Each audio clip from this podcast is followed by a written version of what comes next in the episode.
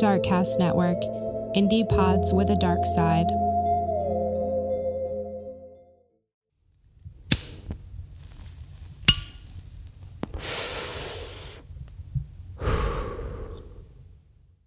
April 3rd, 1996.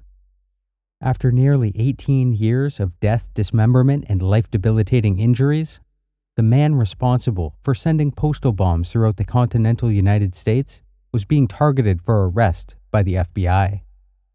Located on the outskirts of Lincoln, Montana, the reclusive loner sat in his secluded 10 by 12 foot shack in the wilderness, completely unaware of the impending search of his dwelling. An FBI agent knocked softly on the front door, and moments later, an unkempt and bedraggled figure appeared before them. A man whose appearance reflected the fact that he did not have any running water or electricity in his residence and after producing a search warrant for the humble shack of one Theodore Kaczynski, the agents noticed many incendiary elements on the interior walls. Various containers were visible to the officers with the chemical names for potassium chlorate, sodium chloride, zinc, aluminum, lead, and silver oxide. All elements known to the authorities to have been detected in various Unabomb crime scenes. And after a thorough search of the premises, law enforcement found a wealth of bomb components 40,000 handwritten journal pages, diagrams of bomb making experiments, an original copy of the Unabomber's manifesto, and one live bomb under his bed, ready for mailing.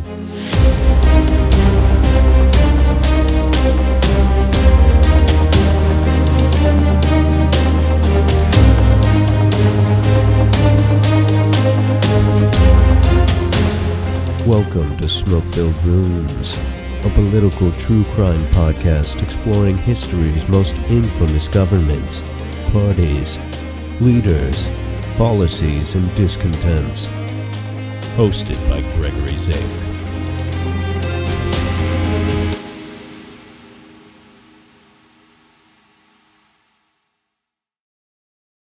Hello, everyone, and welcome back to Smoke Filled Rooms a Darkcast Network show dedicated to covering true political crime topics from across the historical spectrum. And today's topic is one that lay at the nexus of first degree murder, militant ideology, and a multi decade manhunt. That is to say, we will be looking at the primary source writings of one of the most notorious American terrorists of all time, Dr. Theodore John Kaczynski, aka Ted Kaczynski, aka the Unabomber. But before my presentation of his work in its entirety, we have to ask ourselves what drives some people to consciously maim and murder their fellow human beings? For various serial killers like Ted Bundy, Jeffrey Dahmer, or Richard Ramirez, it's intrinsically bound up in a sexual sadism whereupon the perpetrator gets grotesque erotic thrills from the infliction of pain and terror. For organized crime figures like, say, John Dillinger, Al Capone, or Lucky Luciano, the rationale for murder is economically driven, or it is out of pure self preservation to avoid prison time. Nothing personal, as it were.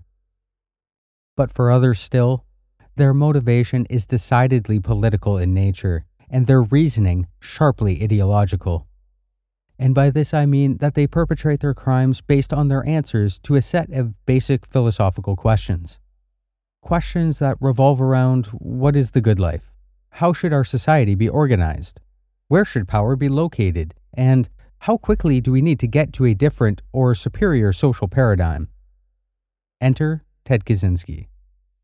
He answered all these questions long before he ever mailed out his first explosive package to an unwitting recipient. So adamant were his conclusions about modernity and technological society that he wrote a sweeping document about his diagnoses of the world's faults, the explanation for said faults, and ultimately, the answer to humanity's escalating crisis and impending doom.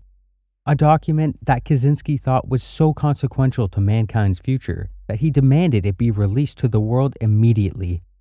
The authorities, well, they were initially skeptical of appeasing terrorism, but they eventually relented in the hopes that, by publishing his manifesto, they would expedite the apprehension of the now infamous Unabomber. The New York Times and the Washington Post both published Kaczynski's work to assure a national audience. And sure enough, the tactic was successful. Ted's brother David recognized the terminology, the hardline stance, and the underlying message about industrial society. Speaking of the moment he began to suspect his brother Ted, he said, quote, Reading the manifesto for the first time, I was nearly immobilized after the first paragraph.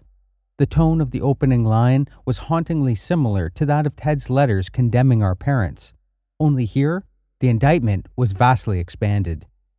On the surface, the phraseology was calm and intellectual, but it barely concealed the author's rage. As much as I wanted to, I couldn't absolutely deny that it might be my brother's writing. And the choice of whether or not to turn Ted in began to weigh heavily on his soul. He again states, quote, The conflict between my moral obligation and my love for Ted could not be reconciled. A choice could not be made without sacrificing one for the other. We wrestled with these questions by day and by nightfall felt even more confused and upset than before. If Ted was the Unabomber, it meant he was responsible for wanton, cruel attacks on innocent people. Yet I couldn't uncover any memories that revealed such deep seated evil in him.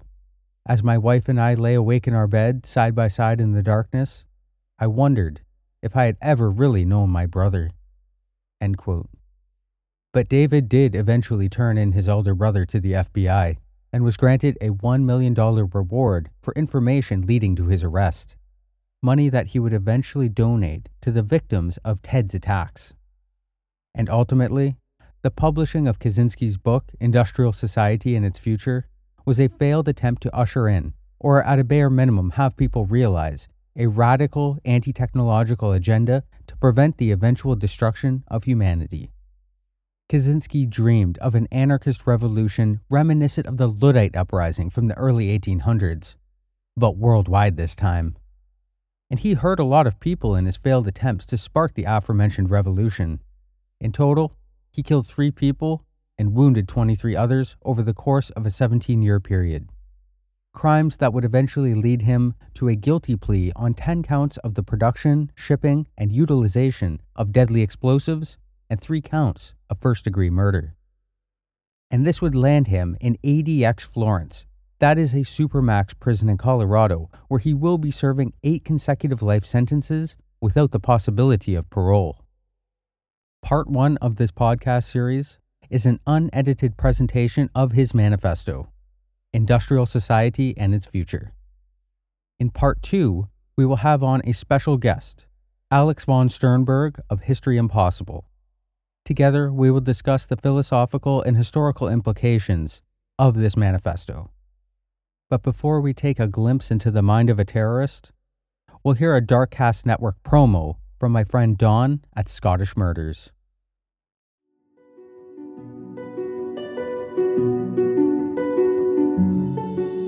I'm Dawn. And I'm Cole. And Scottish Murders is a true crime podcast dedicated to people from or living in Scotland. Just like anywhere else in the world, these murders can be truly horrific and shocking, and we want to shine more light upon them. Join us every two weeks on Scottish Murders, where we'll bring you cases both solved and unsolved, giving you an insight into the other side of Bonnie Scotland. Find us wherever you stream your podcasts, as well as on social media. Join, Join us there. there. Bye.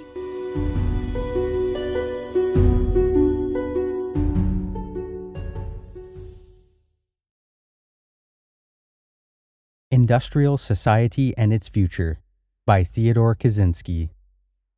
Subsection 1 Introduction The Industrial Revolution and its consequences have been a disaster for the human race. They have greatly increased the life expectancy of those of us who lived in advanced countries, but they have destabilized society, have made life unfulfilling, have subjected human beings to indignities, have led to widespread psychological suffering, and have inflicted severe damage to the natural world. The continued development of technology will worsen the situation. It will certainly subject human beings to greater indignities and inflict greater damage upon the natural world. And it will probably lead to greater social disruption and psychological suffering. And it may lead to increased physical suffering, even in the quote unquote advanced countries. The industrial technological system may survive or it may break down. If it survives, it may eventually achieve a low level of physical and psychological suffering, but only after passing through a long and very painful period of adjustment, and only at the cost of permanently reducing human beings and many other living organisms to engineered products and mere cogs in the social machine. Furthermore, if the system survives, the consequences will be inevitable. There is no way of reforming or modifying the system so as to prevent it from depriving people of dignity and autonomy. If the system breaks down, the consequences will still be very painful. But the bigger the system grows, the more disastrous the results of its breakdown will be. So if it is to break down, it had best break down sooner rather than later. We therefore advocate a revolution against the industrial system. This revolution may or may not make use of violence. It may be sudden, or it may be a relatively gradual process spanning a few decades. We can't predict any of that. But we do outline in a very general way the measures that those who hate the industrial system should take in order to prepare the way for a revolution against that form of society. To be perfectly clear, this is not a political revolution. Its object will be to overthrow not governments, but the economic and technological basis of the present society. In this article, we give attention to only some of the negative developments that have grown out of the industrial technological system. Other such developments we mention only briefly or ignore altogether. This does not mean that we regard these other developments as unimportant. For practical reasons, we have to confine our discussion to areas that have received insufficient public attention or in which we have something new to say. For example, since there are well developed environmental and wilderness movements, we have written very little about environmental degradation or the destruction of wild nature, even though we consider this to be a highly important topic. Subsection 2 The Psychology of Modern Leftism. Almost everyone will agree that we live in a deeply troubled society one of the most widespread manifestations of the craziness of our world is leftism. So, a discussion of the psychology of leftism can serve as an introduction to the discussion of the problems of modern society in general. But what is leftism? During the first half of the 20th century, leftism could have been practically identified with socialism. Today, the movement is fragmented and is not clear who can be properly called a leftist. When we speak of leftists in this article, we have in mind mainly socialists, collectivists, politically correct types, feminists, gay and disability activists, animal rights activists, and the like. But not everyone who is associated with one of these movements is a leftist. What we are trying to get at in a discussion of leftism is not so much a movement or an ideology, so much as a psychological type, or rather, a collection of related types. Thus, what we mean by leftism will emerge more clearly in the course of our discussion of leftist psychology. Even so, our conception of leftism will remain a good deal less clear than we would wish, but there doesn't seem to be any remedy for this. All we are trying to do here is indicate in a rough and approximate way the two psychological tendencies that we believe are the main driving force of modern leftism. We by no means claim to be telling the whole truth about leftist psychology. Also, our discussion is meant to apply to modern leftism only. We leave open the question of the extent to which our discussion could be applied to the leftists of the 19th and early 20th centuries.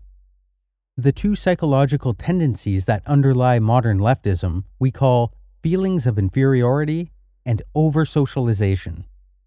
Feelings of inferiority are characteristic of modern leftism as a whole, while oversocialization is characteristic only of a certain segment of modern leftism.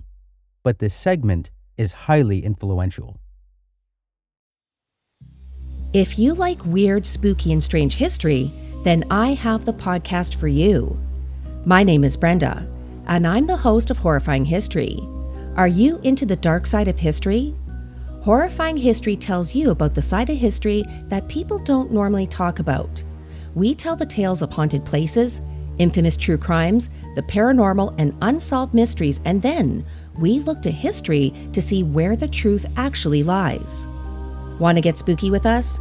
Get your horrifying history fix by subscribing today on your favorite podcast provider or by going to our website at horrifyinghistory.podbean.com. Subsection 3 Feelings of Inferiority. By feelings of inferiority, we mean not only inferiority feelings in the strict sense, but a whole spectrum of related traits. These include low self esteem, feelings of powerlessness, depressive tendencies, defeatism, guilt, self hatred, etc.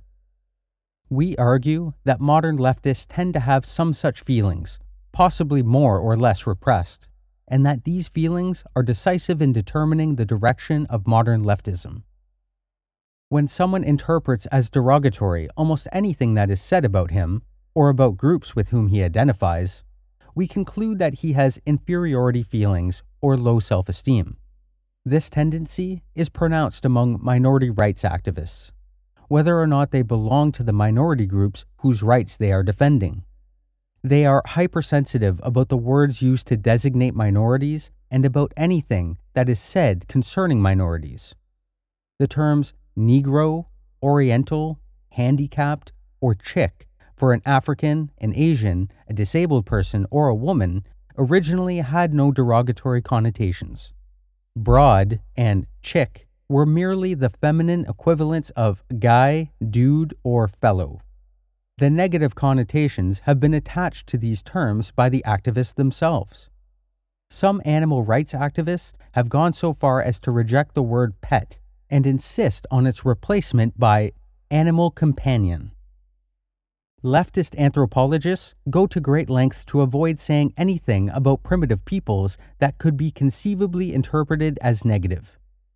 They want to replace the word primitive with non literate.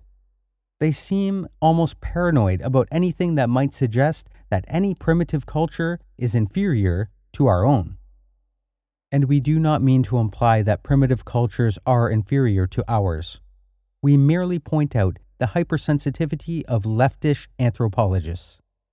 Those who are most sensitive about politically incorrect terminology are not the average black ghetto dweller, Asian immigrant, abused woman, or disabled person, but a minority of activists, many of whom do not even belong to any oppressed group, but come from a privileged strata of society political correctness has its stronghold among university professors who have secure employment with comfortable salaries, and the majority of whom are heterosexual white males from middle to upper middle class families. Many leftists have an intense identification with the problems of groups that have an image of being weak, like women, defeated, like American Indians, or repellent, like homosexuals. The leftists themselves feel that these groups are inferior they would never admit to themselves that they have such feelings. But it is precisely because they see these groups as being inferior that they identify with their problems. And again, we do not mean to suggest that women, Indians, etc., are inferior. We are only making a point about leftist psychology. Feminists are desperately anxious to prove that women are as strong and as capable as men. Clearly, they are nagged by a fear that women, may not be as strong and capable as men. Leftists tend to hate anything that has an image of being strong, good, and successful. They hate America. They hate Western civilization. They hate white males. They hate rationality. The reasons that leftists give for hating the West, etc., clearly do not correspond with their real motives. They say they hate the West because it is warlike, imperialistic, sexist, ethnocentric, and so forth. But where these same faults appear in socialist countries or in primitive cultures, the leftist finds excuses for them. Or at best, he grudgingly admits that they exist. Whereas he enthusiastically points out, and often greatly exaggerates, these faults where they appear in Western civilization. Thus, it is clear that these faults are not the leftist's real motive for hating America and the West. He hates America and the West because they are strong and successful. Words like self confidence, self reliance, initiative, enterprise, optimism, etc., play little role in the liberal and leftist vocabulary. The leftist is anti individualistic and pro collectivist. He wants society to solve everyone's problems for them, satisfy everyone's needs for them, take care of everyone. He is not the sort of person who has an inner sense of confidence in his ability to solve his own problems and satisfy his own needs. The leftist is antagonistic to the concept of competition because, deep inside, he feels like a loser. Art forms that appeal to modern leftist intellectuals tend to focus on sordidness, defeat, and despair, or else they take an orgiastic tone throwing off rational control, as if there were no hope of accomplishing anything through rational calculation, and all that was left was to immerse oneself in the sensations of the moment. Modern leftist philosophers tend to dismiss reason, science, objective reality, and to insist that everything is culturally relative. It is true that one can ask serious questions about the foundations of scientific knowledge and about how, if at all, the concept of objective reality can be defined. But it is obvious that modern leftist philosophers are not simply cool headed logicians systematically analyzing the foundations of knowledge. They are deeply involved emotionally in their attack on truth and reality. They attack these concepts because of their own psychological needs. For one thing, their attack is an outlet for hostility, and, to the extent that it is successful, it satisfies the drive for power. More importantly, the leftists hate science and rationality because they classify certain beliefs as true, i.e., successful and superior, and other beliefs as false, i.e., failed and inferior. The leftist feelings of inferiority run so deep that he cannot tolerate any classification of some things as successful or superior and other things as failed or inferior. This also underlies the rejection by many leftists of the concept of mental illness and of the utility of IQ tests. Leftists are antagonistic to genetic explanations of human abilities or behavior because such explanations tend to make some persons appear superior or inferior to others. Leftists prefer to give society the credit or blame for an individual's ability or lack of it. Thus, if a person is inferior, it is not his fault but societies, because he has not been brought up properly.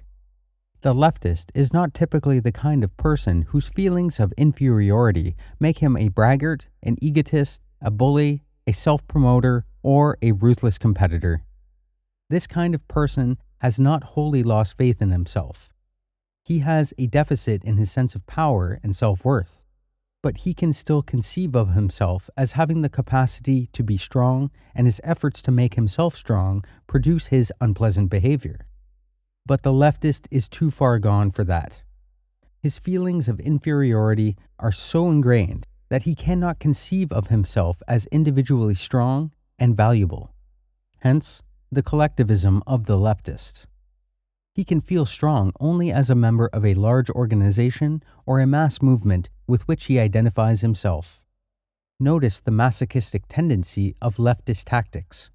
Leftists protest by lying down in front of vehicles, they intentionally provoke police or racists to abuse them, etc. These tactics may often be effective, but many leftists use them not as a means to an end, but because they prefer masochistic tactics.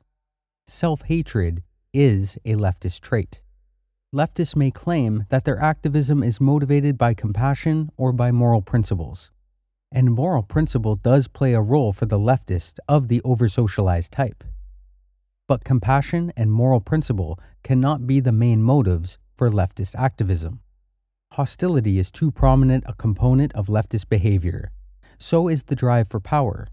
Moreover, much leftist behavior is not rationally calculated to be of benefit to the people whom the leftists claim to be trying to help. If one believes that affirmative action is good for black people, does it make sense to demand affirmative action in hostile or dogmatic terms? Obviously, it would be more productive to take a diplomatic and conciliatory approach that would make at least verbal and symbolic concessions to white people who think that affirmative action discriminates against them. But leftist activists do not take such an approach because it would not satisfy their emotional needs. Helping black people is not their real goal. Instead, race problems serve as an excuse for them to express their own hostility and frustrated need for power. In doing so, they actually harm black people because the activists' hostile attitude towards the white majority tends to intensify race hatred. If our society had no social problems at all, the leftists would have to invent problems in order to provide themselves with an excuse for making a fuss. We emphasize the foregoing does not pretend to be an accurate description of everyone who might be considered a leftist. It is only a rough indication of a general tendency of leftism. Subsection 4 Oversocialization. Psychologists use the term socialization to designate the process by which children are trained to think and act as society demands. A person is said to be well socialized if he believes in and obeys the moral code of his society and fits in well as a functioning part of that society. It may seem senseless to say that many leftists are over socialized, since the leftist is perceived as a rebel. Nevertheless, the position can be defended many leftists are not such rebels as they seem. The moral code of our society is so demanding that no one can think, feel, and act in a completely moral way. For example, we are not supposed to hate anybody. Yet almost everyone hates somebody at some point in time or another, whether he admits this to himself or not. And some people are so highly socialized that the attempt to think, feel, and act morally imposes a severe burden upon them. In order to avoid feelings of guilt, they continually have to deceive themselves about their own motives and find moral explanations for feelings and actions that in reality have a non moral origin. We use the term over socialized to describe such people. Over socialization can lead to low self esteem, a sense of powerlessness, defeatism, guilt, etc.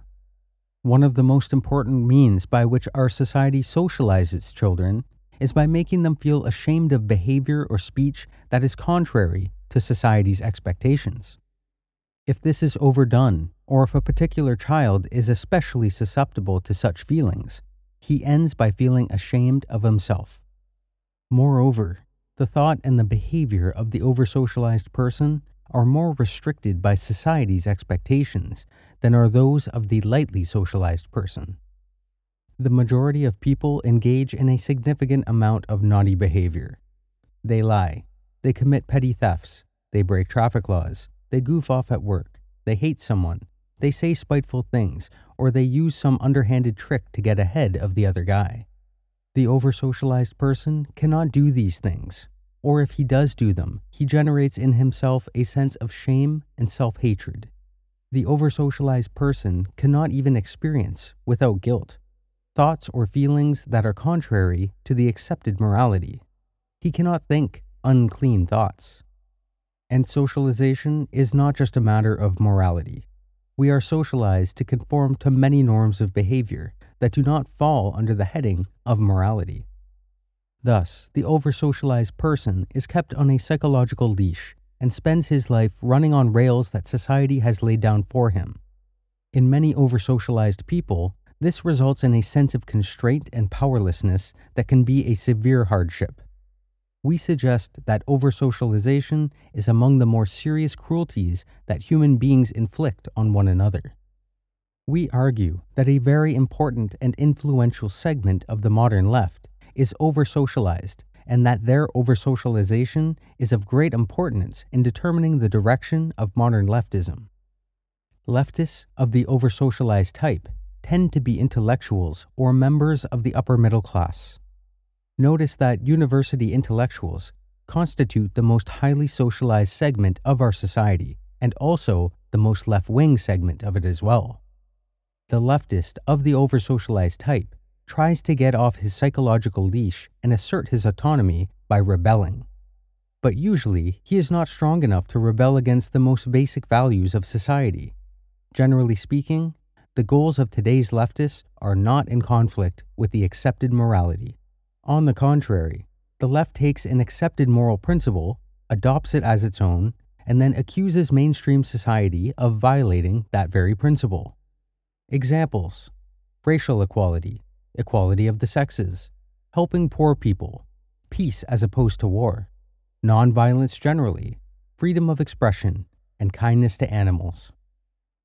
More fundamentally, the duty of the individual to serve society and the duty of society to take care of the individual. All of these have been deeply rooted values of our society, or at least of its upper and middle class for a very long time. These values are explicitly or implicitly expressed or presupposed in most of the materials presented to us by the mainstream communications media and the educational system. Leftists, especially of those of the oversocialized type, usually do not rebel against these principles but justify their hostility to society by claiming, with some degree of truth, that society is not living up to these basic principles. Here is an illustration of the way in which the over socialized leftist shows his real attachment to the conventional attitudes of our society while pretending to be in rebellion against it. Many leftists push for affirmative action, for moving black people into high prestige jobs, for improved education in black schools and more money for such schools. The way of life of the black underclass they regard as a social disgrace. They want to integrate the black man into the system, make him a business executive, a lawyer, a scientist, just like the upper middle class white people. The leftists will reply that the last thing they want is to make the black man into a copy of the white man. Instead, they want to preserve African American culture. But in what does this preservation of African American culture consist? It can hardly consist in anything more than eating black style food, listening to black style music, wearing black style clothing, and going to a black style church or mosque. In other words, it can express itself only in superficial matters. In all essential respects, most leftists of the oversocialized type want to make the black man conform to white middle class ideals. They want to make him study technical subjects, become an executive or a scientist, spend his life climbing the status ladder to prove that black people are as good as white people. They want to make black fathers responsible. They want black gangs to become nonviolent, etc. But these are exactly the values of the industrial technological system. The system couldn't care less what kind of music a man listens to, what kind of clothes he wears, or what religion he believes in as long as he studies in school, holds a respectable job, climbs the status ladder, is a responsible parent, is nonviolent, and so forth. In effect, however much he may deny it, the over socialized leftist wants to integrate the black man into the system and make him adopt its values. We certainly do not claim that leftists, even of the over socialized type, never rebel against the fundamental values of our society. Clearly, they sometimes do. Some over socialized leftists have gone so far as to rebel against one of modern society's most important principles by engaging in physical violence. By their own account, violence is for them a form of liberation. In other words, by committing violence, they break through the psychological restraints that have been trained into them.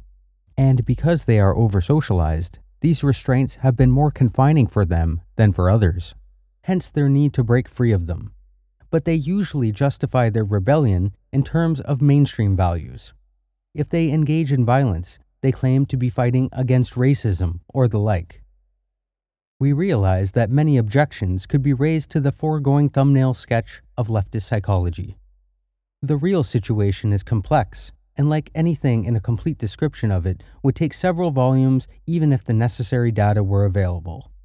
We claim only to have indicated very roughly the two most important tendencies in the psychology of modern leftism. The problems of the leftists are indicative of the problems of our society as a whole. Low self esteem, depressive tendencies, and defeatism are not restricted to the left, though they are especially noticeable in the left they are widespread in our general society. And today's society tries to socialize us to a greater extent than any previous society. We are even told by experts how to eat, how to exercise, how to make love, how to raise our kids, and so forth.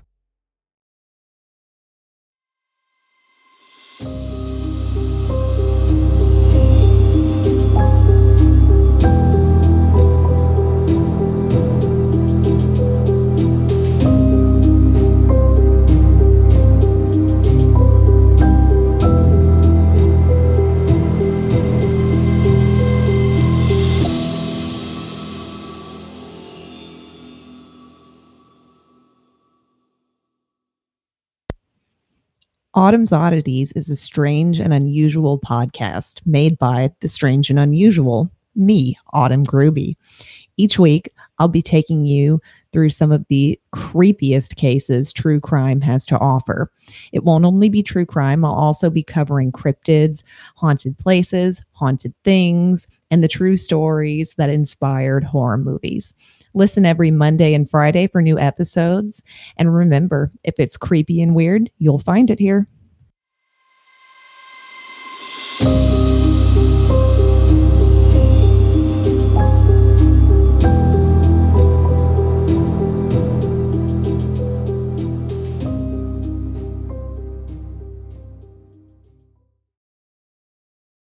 Subsection 5 The Power Process. Human beings have a need, probably based in biology, for something that we will call the power process.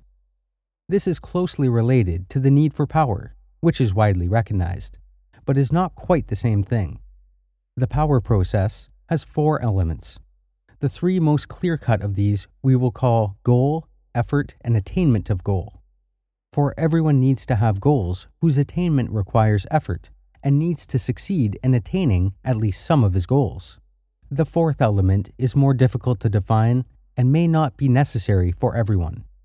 We call it autonomy, and we'll discuss it later. Consider the hypothetical case of a man who can have anything he wants just by wishing for it. Such a man has power, but he will develop serious psychological problems. At first, he will have a lot of fun, but by and by, he will become acutely bored and demoralized. Eventually, he may become clinically depressed. History shows that leisured aristocracies tend to become decadent. This is not true of fighting aristocracies that have to struggle to maintain their power. But leisured, secure aristocracies have no need to exert themselves, usually become bored, hedonistic, and demoralized even though they have power. This shows that power is not enough. One must have goals toward which to exercise one's power. Everyone has goals, if nothing else, to obtain the physical necessities of life food, water, and whatever clothing and shelter are made necessary by the climate. But the leisured aristocrat obtains these things without effort, hence his boredom and demoralization. Non attainment of important goals results in death if the goals are physical necessities, and in frustration if non attainment of the goals is compatible with survival. Consistent failure to attain goals throughout life results in defeatism, low self esteem, or depression. Thus, in order to avoid serious psychological problems, a human being needs goals whose attainment requires effort, and he must have a reasonable rate of success in attaining his goals. Subsection 6 Surrogate Activities. But not every leisured aristocrat becomes bored and demoralized. For example, the Emperor Hirohito, instead of sinking into decadent hedonism, devoted himself to marine biology, a field in which he became distinguished. When people do not have to exert themselves to satisfy their physical needs, they often set up artificial goals for themselves. In many cases, they then pursue these goals with the same energy and emotional involvement that they otherwise would have put into the search for physical necessities.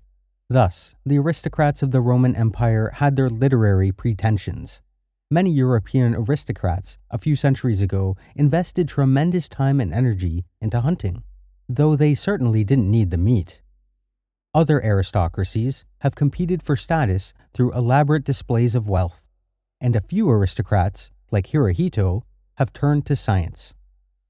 We use the term surrogate activity to designate an activity that is directed towards an artificial goal that people set up for themselves merely in order to have some goal to work toward, or let us say, merely for the sake of fulfillment that they get from pursuing the goal. Here is a rule of thumb for the identification of surrogate activities. Given a person who devotes much time and energy to the pursuit of goal X, ask yourself this. If he had to devote most of his time and energy to satisfying his biological needs, and if that effort required him to use his physical and mental faculties in a varied and interesting way, would he feel seriously deprived because he did not attain goal X? If the answer is no, then the person's pursuit of goal X is a surrogate activity. Hirohito's studies in marine biology clearly constituted a surrogate activity.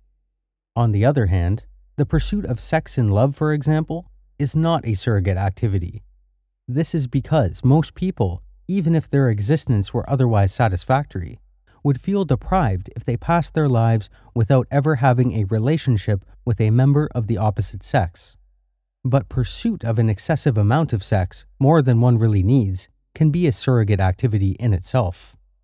In modern industrial society, only minimal effort is necessary to satisfy one's physical needs. It is enough to go through a training program to acquire some petty technical skill then come to work on time and exert the very modest effort needed to hold a job.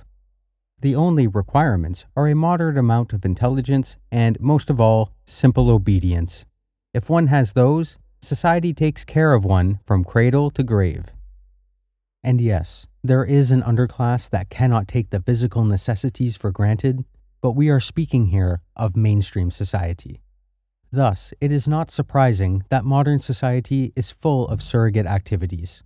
These include scientific work, athletic achievement, humanitarian work, artistic and literary creation, climbing the corporate ladder, acquisition of money and material goods far beyond the point at which they cease to give any additional physical satisfaction, and of course, social activism when it addresses issues that are not important for the activist personally, as in the case of white activists who work for the rights of non white minorities. These are not always pure surrogate activities, since for many people they may be motivated in part by needs other than the need to have some goal to pursue. In this vein, scientific work may be motivated in part by a drive for prestige, for artistic creation, for a need to express feelings, for militant social activism, or by sheer hostility. But for most people who pursue them, these activities are in large part surrogate activities. For example, the majority of scientists will probably agree that the fulfillment they get from their work is more important than the money and prestige they earn. For many, if not most people, surrogate activities are less satisfying than the pursuit of real goals. That is, goals that people would want to attain even if their need for the power process were already fulfilled. One indication of this is the fact that, in many or most cases, people who are deeply involved in surrogate activities are never satisfied, never at rest. Thus, the moneymaker constantly strives for more and more wealth. The scientist no sooner solves one problem than he moves on to the next. The long distance runner drives himself to run always farther and faster, many people who pursue surrogate activities will say that they get far more fulfillment from these activities than they do from the mundane business of satisfying their biological needs. But that is because in our society, the effort needed to satisfy the biological needs has been reduced to triviality. More importantly, in our society, people do not satisfy their biological needs autonomously but by functioning as parts of an immense social machine. In contrast, people generally have a great deal of autonomy in pursuing their surrogate activities. Subsection 7 Autonomy Autonomy as a part of the power process may not be necessary for every individual, but most people need a greater or lesser degree of autonomy in working towards their goals. Their efforts must be undertaken on their own initiative and must be under their own direction and control. Yet most people do not have to exert this initiative, direction, and control as single individuals. It is usually enough to act as a member of a small group. Thus, if half a dozen people discuss a goal amongst themselves and make a successful joint effort to attain that goal, their need for power process will be served. But if they work under rigid orders handed down from above that leave them no room for autonomous decisions and initiative, then their need for the power process will not be served. The same is true when decisions are made on a collective basis, if the group making the collective decision is so large that the role of each individual is insignificant. It is true that some individuals seem to have little need for autonomy. Either their drive for power is weak, or they satisfy it by identifying themselves with some powerful organization to which they belong. And then there are unthinking animal types who seem to be satisfied with a purely physical sense of power. The good combat soldier who gets sense of power by developing fighting skills that he is quite content to use in blind obedience to his superiors. But for most people, it is through the power process, having a goal, making an autonomous effort, and attaining that goal, that self esteem, self confidence, and a sense of power are acquired. When one does not have adequate opportunity to go through the power process, the consequences are, depending on the individual and the way that the power process is disrupted, boredom, demoralization, low self esteem, inferiority feelings, defeatism, depression, anxiety, guilt, frustration, hostility, spousal or child abuse, insatiable hedonism, abnormal sexual behaviors, sleeping disorders, and eating disorders. Subsection 8 Sources of Social Problems. Any of the foregoing symptoms can occur in any society, but in modern industrial society, they are present on a massive scale. We aren't the first to mention that the world today seems to be going crazy. This sort of thing is not normal for human societies. There is good reason to believe that primitive man suffered from less stress and frustration and was better satisfied with his way of life than the modern man is. It is true that not all was sweetness and light in primitive societies. Abuse of women was common among the Australian Aborigines. Transsexuality was fairly common among some of the American Indian tribes. But it does appear that, generally speaking, the kinds of problems that we have listed in the preceding paragraph were far less common among primitive peoples than they are in modern society. We attribute the social and psychological problems of modern society to the fact that society requires people to live under conditions radically different from those under which the human race evolved and to behave in ways that conflict with the patterns of behavior that the human race developed while living under the earlier conditions. It is clear from what we have already written that we consider lack of opportunity to properly experience the power process as the most important of the abnormal conditions to which modern society subjects its people. But it is not the only one. Before dealing with disruption of the power process as a source of social problems, we will discuss some of the other sources. Among the abnormal conditions present in modern industrial society are excessive density of population, isolation of man from nature, excessive rapidity of social change, and the breakdown of natural small scale communities such as the extended family, the village, or even the tribe. It is well known that crowding increases stress and aggression. The degree of crowding that exists today and the isolation of man from nature are consequences of technological progress. All pre industrial societies were predominantly rural. The Industrial Revolution vastly increased the size of cities and the proportion of the population that lives in them. And modern agricultural technology has made it possible for the Earth to support far denser a population than it ever did before. Also, technology exacerbates the efforts of crowding because it puts increased disruptive powers in people's hands. For example, a variety of noise making devices power mowers, radios, motorcycles, etc. If the use of these devices is unrestricted, people who want peace and quiet are frustrated by the noise. If their use is restricted, people who use the devices are frustrated by the regulations. But if these machines had never been invented, there would have been no conflict and no frustration generated by them. For primitive societies, the natural world, which usually changes only slowly, provided a stable framework and therefore a sense of security. In the modern world, it is human society that dominates nature rather than the other way around. And modern society changes very rapidly owing to technological change. Thus, there is no stable framework. the conservatives are fools. They whine about the decay of traditional values, yet they enthusiastically support technological progress and economic growth.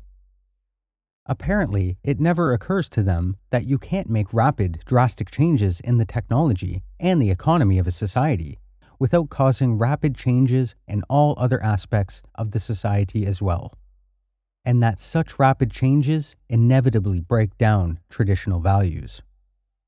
The breakdown of traditional values to some extent implies the breakdown of the bonds that hold together traditional, small scale social groups.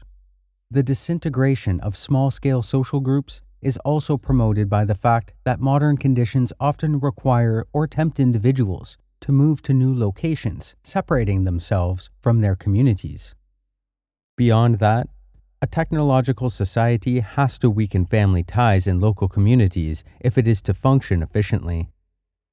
In modern society, an individual's loyalty must first be to the system and only secondarily to a small scale community. Because if the internal loyalties of a small scale community were stronger than loyalties to the system, such communities would pursue their own advantage at the expense of the system. Suppose that a public official or a corporation executive appoints his cousin, his friend, or his co religionist to a position rather than appointing the person best qualified for the job he has permitted personal loyalty to supersede his loyalty to the system, and that is nepotism or discrimination, both of which are terrible sins in modern society. Would be industrial societies that have done a poor job of subordinating personal or local loyalties to loyalty to the system are usually very inefficient. Look at Latin America, for example. Thus, an advanced industrial society can tolerate only those small scale communities that are emasculated, tamed, and made into useful tools of the system. Crowding, rapid change, and the breakdown of communities has been widely recognized as sources of social problems. But we do not believe they are enough to account for the extent of the problems that are seen today.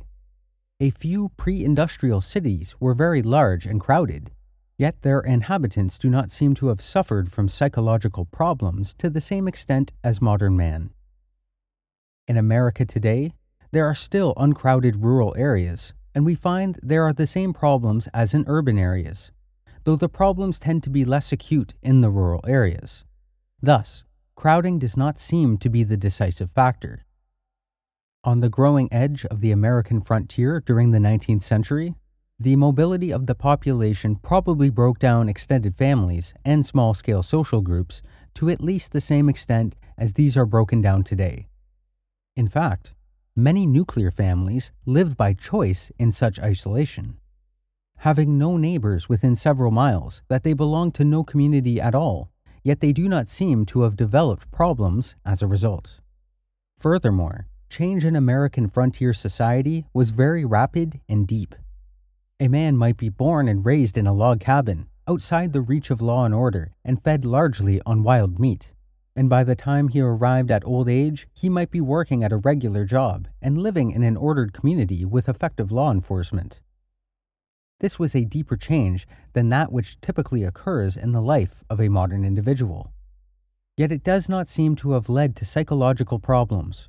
In fact, 19th century American society had an optimistic and self confident tone, quite unlike that of today's society. The difference, we argue, is that modern man has the sense, largely justified, that change is imposed on him, whereas the 19th century frontiersman had the sense, also largely justified, that he created change by himself, by his own choice. Thus, a pioneer settled on a piece of land of his own choosing, and made it into a farm through his own effort. In those days, an entire county might only have a couple hundred inhabitants and was far more isolated and autonomous than a modern county is. Hence, the pioneer farmer participated as a member of a relatively small group in the creation of a new, ordered community. One may well question whether the creation of this community was an improvement, but at any rate, it satisfied the pioneer's need for the power process. It would be possible to give other examples of societies in which there has been rapid change and or a lack of close community ties without the kind of massive behavioral aberration that is seen in today's industrial society.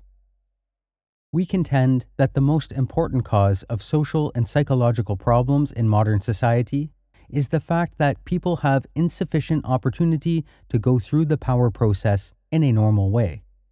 We don't mean to say that modern society is the only one in which the power process has been disrupted. Probably, if not all civilized societies, have interfered with the power process to a greater or lesser extent. But in modern industrial society, the problem has become acute. Leftism, at least in its recent mid to late 20th century form, is in part a symptom of deprivation with respect to the power process. Subsection 9 Disruption of the power process in modern society. We divide human drives into three groups. 1. Those drives that can be satisfied with minimal effort. 2. Those that can be satisfied but only at the cost of serious effort. And 3. Those that cannot be adequately satisfied no matter how much effort one makes. The power process is the process of satisfying the drives of the second group. The more drives there are in the third group, the more there is frustration, anger, eventually defeatism, and depression. In modern industrial society, natural human drives tend to be pushed into the first and third groups, and the second group tends to consist increasingly of artificially created drives. In primitive societies, physical necessities generally fall into group 2, they can be obtained, but only at the cost of serious effort. But modern society tends to guarantee the physical necessities to everyone in exchange for only minimal effort, hence, physical needs are pushed into Group 1. There may be disagreement about whether the effort needed to hold a job is minimal, but usually in lower to middle level jobs, whatever effort is required is merely that of obedience. You sit or stand where you are told to sit or stand and do what you are told to do in the way that you are told to do it. Seldom do you have to exert yourself seriously, and in any case, you have hardly any autonomy in your work, so that the need for the power process is not well served. Social needs, such as sex, love, and status, often remain in Group 2 in modern society, depending on the situation of the given individual. But Except for people who have an exceptionally strong drive for status, the effort required to fulfill the social drives is insufficient to satisfy adequately the need for the power process. So certain artificial needs have been created that fall into Group 2. Hence, they serve the need for the power process. Advertising and marketing techniques have been developed that make many people feel they need things that their grandparents never desired or even dreamed of. It requires serious effort to earn enough money to satisfy these artificial needs. Hence, they fall into Group 2. Modern man must satisfy his need for the power process largely through pursuit of the artificial needs created by the advertising and marketing industry and through surrogate activities. It seems that for many people, maybe the majority, these artificial forms of the power process are insufficient a theme that appears repeatedly in the writings of the social critics of the second half of the 20th century is the sense of purposelessness that afflicts many people in modern society. This purposelessness is often called by other names, such as anomic or middle class vacuity. We suggest that the so called identity crisis is actually a search for a sense of purpose, often for commitment to a suitable surrogate activity. It may be that existentialism is in large part a response to the purposelessness of modern life. Very widespread in modern society is the search for fulfillment. But we think that for the majority of people, an activity whose main goal is fulfillment, that is, a surrogate activity, does not bring completely satisfactory fulfillment. In other words, it does not fully satisfy the need for the power process that need can be fully satisfied only through activities that have some external goal, such as physical necessities, sex, love, status, or revenge. Moreover, where goals are pursued through earning money, climbing the status ladder, or functioning as a part of the system in some other way, most people are not in the position to pursue their goals autonomously. Most workers are someone else's employee and, as we pointed out earlier, must spend their days doing what they are told to do in the way that they are told to do it. Even most people who are in business for themselves have only limited autonomy. It is a chronic complaint of small business persons and entrepreneurs that their hands are tied by excessive government regulations. Some of these regulations are doubtless unnecessary, but for the most part, government regulations are essential and inevitable parts of our extremely complex society. A large portion of small business today operates on the franchise system, it was reported in the Wall Street Journal a few years ago that many of the franchise granting companies require applicants for franchises to take a personality test that is designed to exclude those who have creativity and initiative. This is because such persons are not sufficiently docile to go along obediently with the franchise system. This excludes from small business many of the people who most need autonomy. Today, people live more by virtue of what the system does for them or to them than by virtue of what they do for themselves. And what they do for themselves is done more and more along channels laid down by the system. Opportunities tend to be those that the system provides. The opportunities must be exploited in accord with rules and regulations. And the techniques prescribed by experts must be followed if there is to be a reasonable chance of success. Thus, the power process is disrupted in our society through a deficiency of real goals and a deficiency of autonomy in pursuit of the goals. But it is also disrupted because of those human drives that fall into Group 3, the drives that one cannot adequately satisfy no matter how much effort one makes. One of these drives is for the need of security. Our lives depend on decisions made by other people we have no control over these decisions, and usually we do not even know the people who make them. We live in a world in which relatively few people, maybe 500 to 1,000, make all the important decisions. Our lives depend on whether safety standards at a nuclear power plant are properly maintained, on how much pesticide is allowed to get into our food, or how much pollution into our air, on how skillful or incompetent our doctor is, whether we lose or get a job may depend on decisions made by government economists or corporate executives, and so forth. Most individuals are not in a position to secure themselves against these threats to more than a very limited extent. The individual's search for security is therefore frustrated, which leads to a sense of powerlessness. It may be objected that primitive man is physically less secure than modern man as is shown by his shorter life expectancy. Hence, modern man suffers less, not more than the amount of insecurity that is normal for human beings. But psychological security does not closely correspond with physical security. What makes us feel secure is not so much objective security as a sense of confidence in our ability to take care of ourselves. Primitive man, threatened by a fierce animal or by hunger, can fight in self defense, or travel in search of food.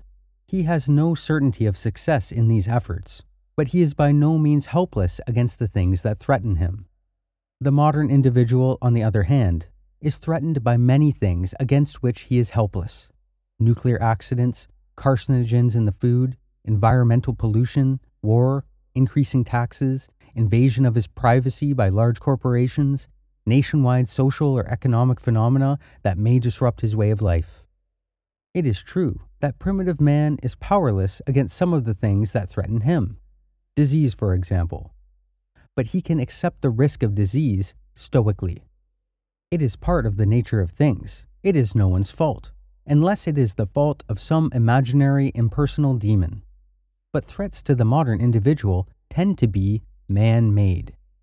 They are not the results of chance, but are imposed on him by other persons whose decisions he, as an individual, is unable to influence. Consequently, he feels frustrated, humiliated, and angry.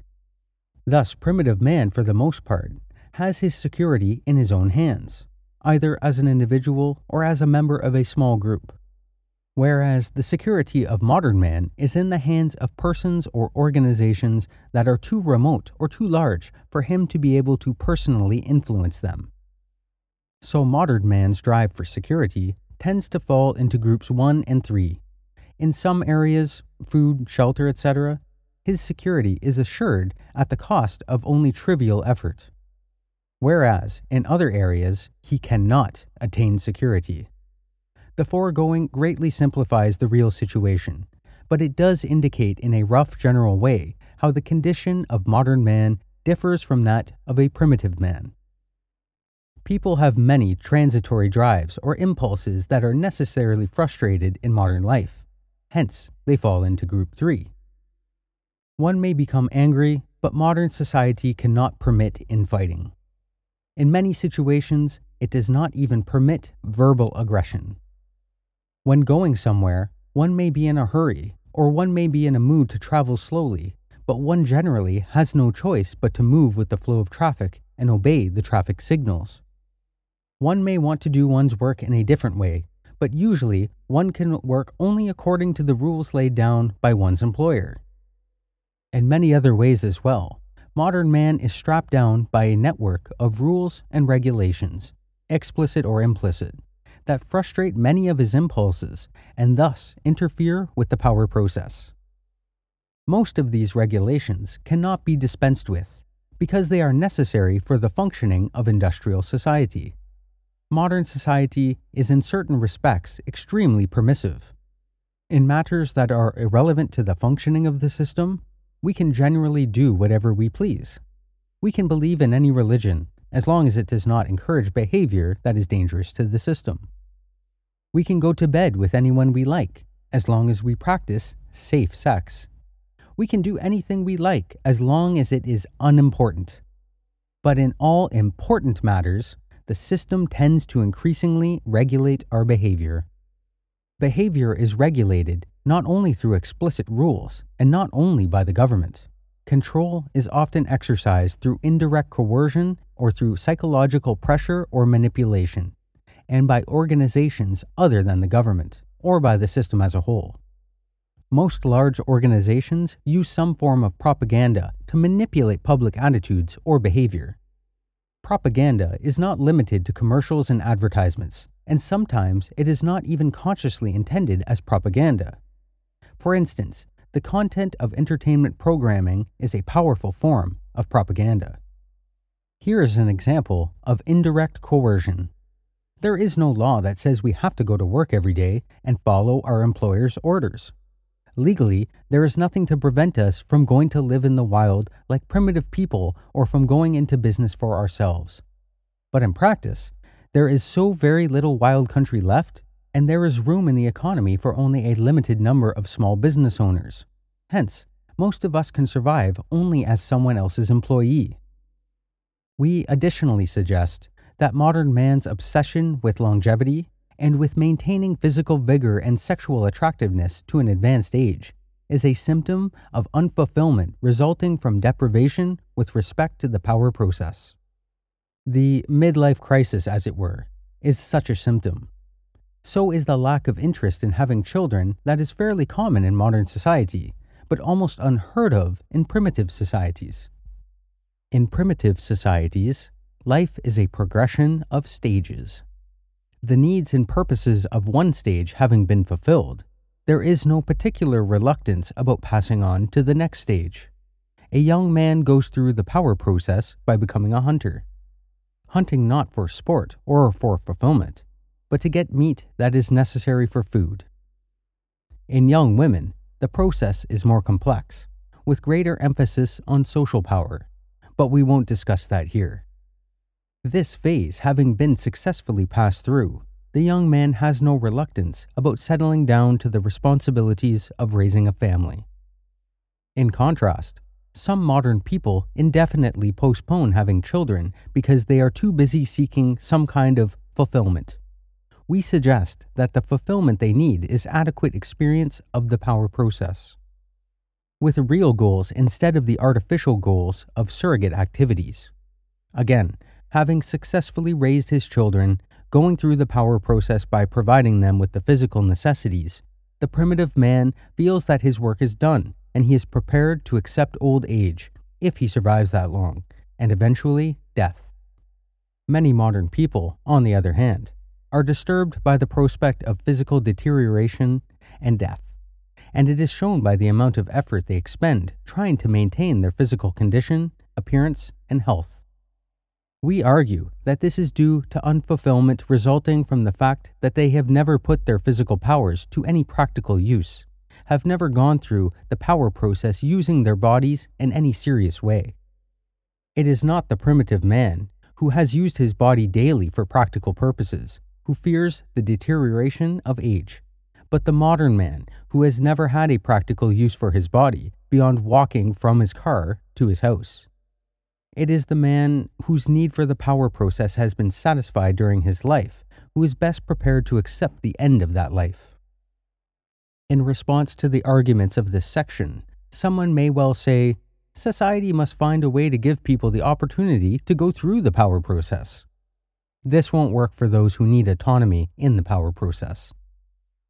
For such people, the value of the opportunity is destroyed by the very fact that society gives it to them. What they need is to find or make their own opportunities. As long as the system gives them their opportunities, it still has them on a leash. To attain autonomy, they must get off that leash. Hello, I'm Kona Gallagher. And I'm Ethan Flick. We're the husband and wife team behind the True Crime Podcast, and then they were gone. We're a weekly show that covers unsolved missing persons cases. These are cases that you, the listener, can have an impact on. That's right. Each week, we bring you a new case of someone who has gone missing and needs their story told. Some of the people you may have heard of, like Kristen Smart or Bryce Laspisa. But we also bring you missing people of color and other cases that haven't gotten the mainstream attention that they deserve. We cover the missing person's life and delve into the investigation and media coverage.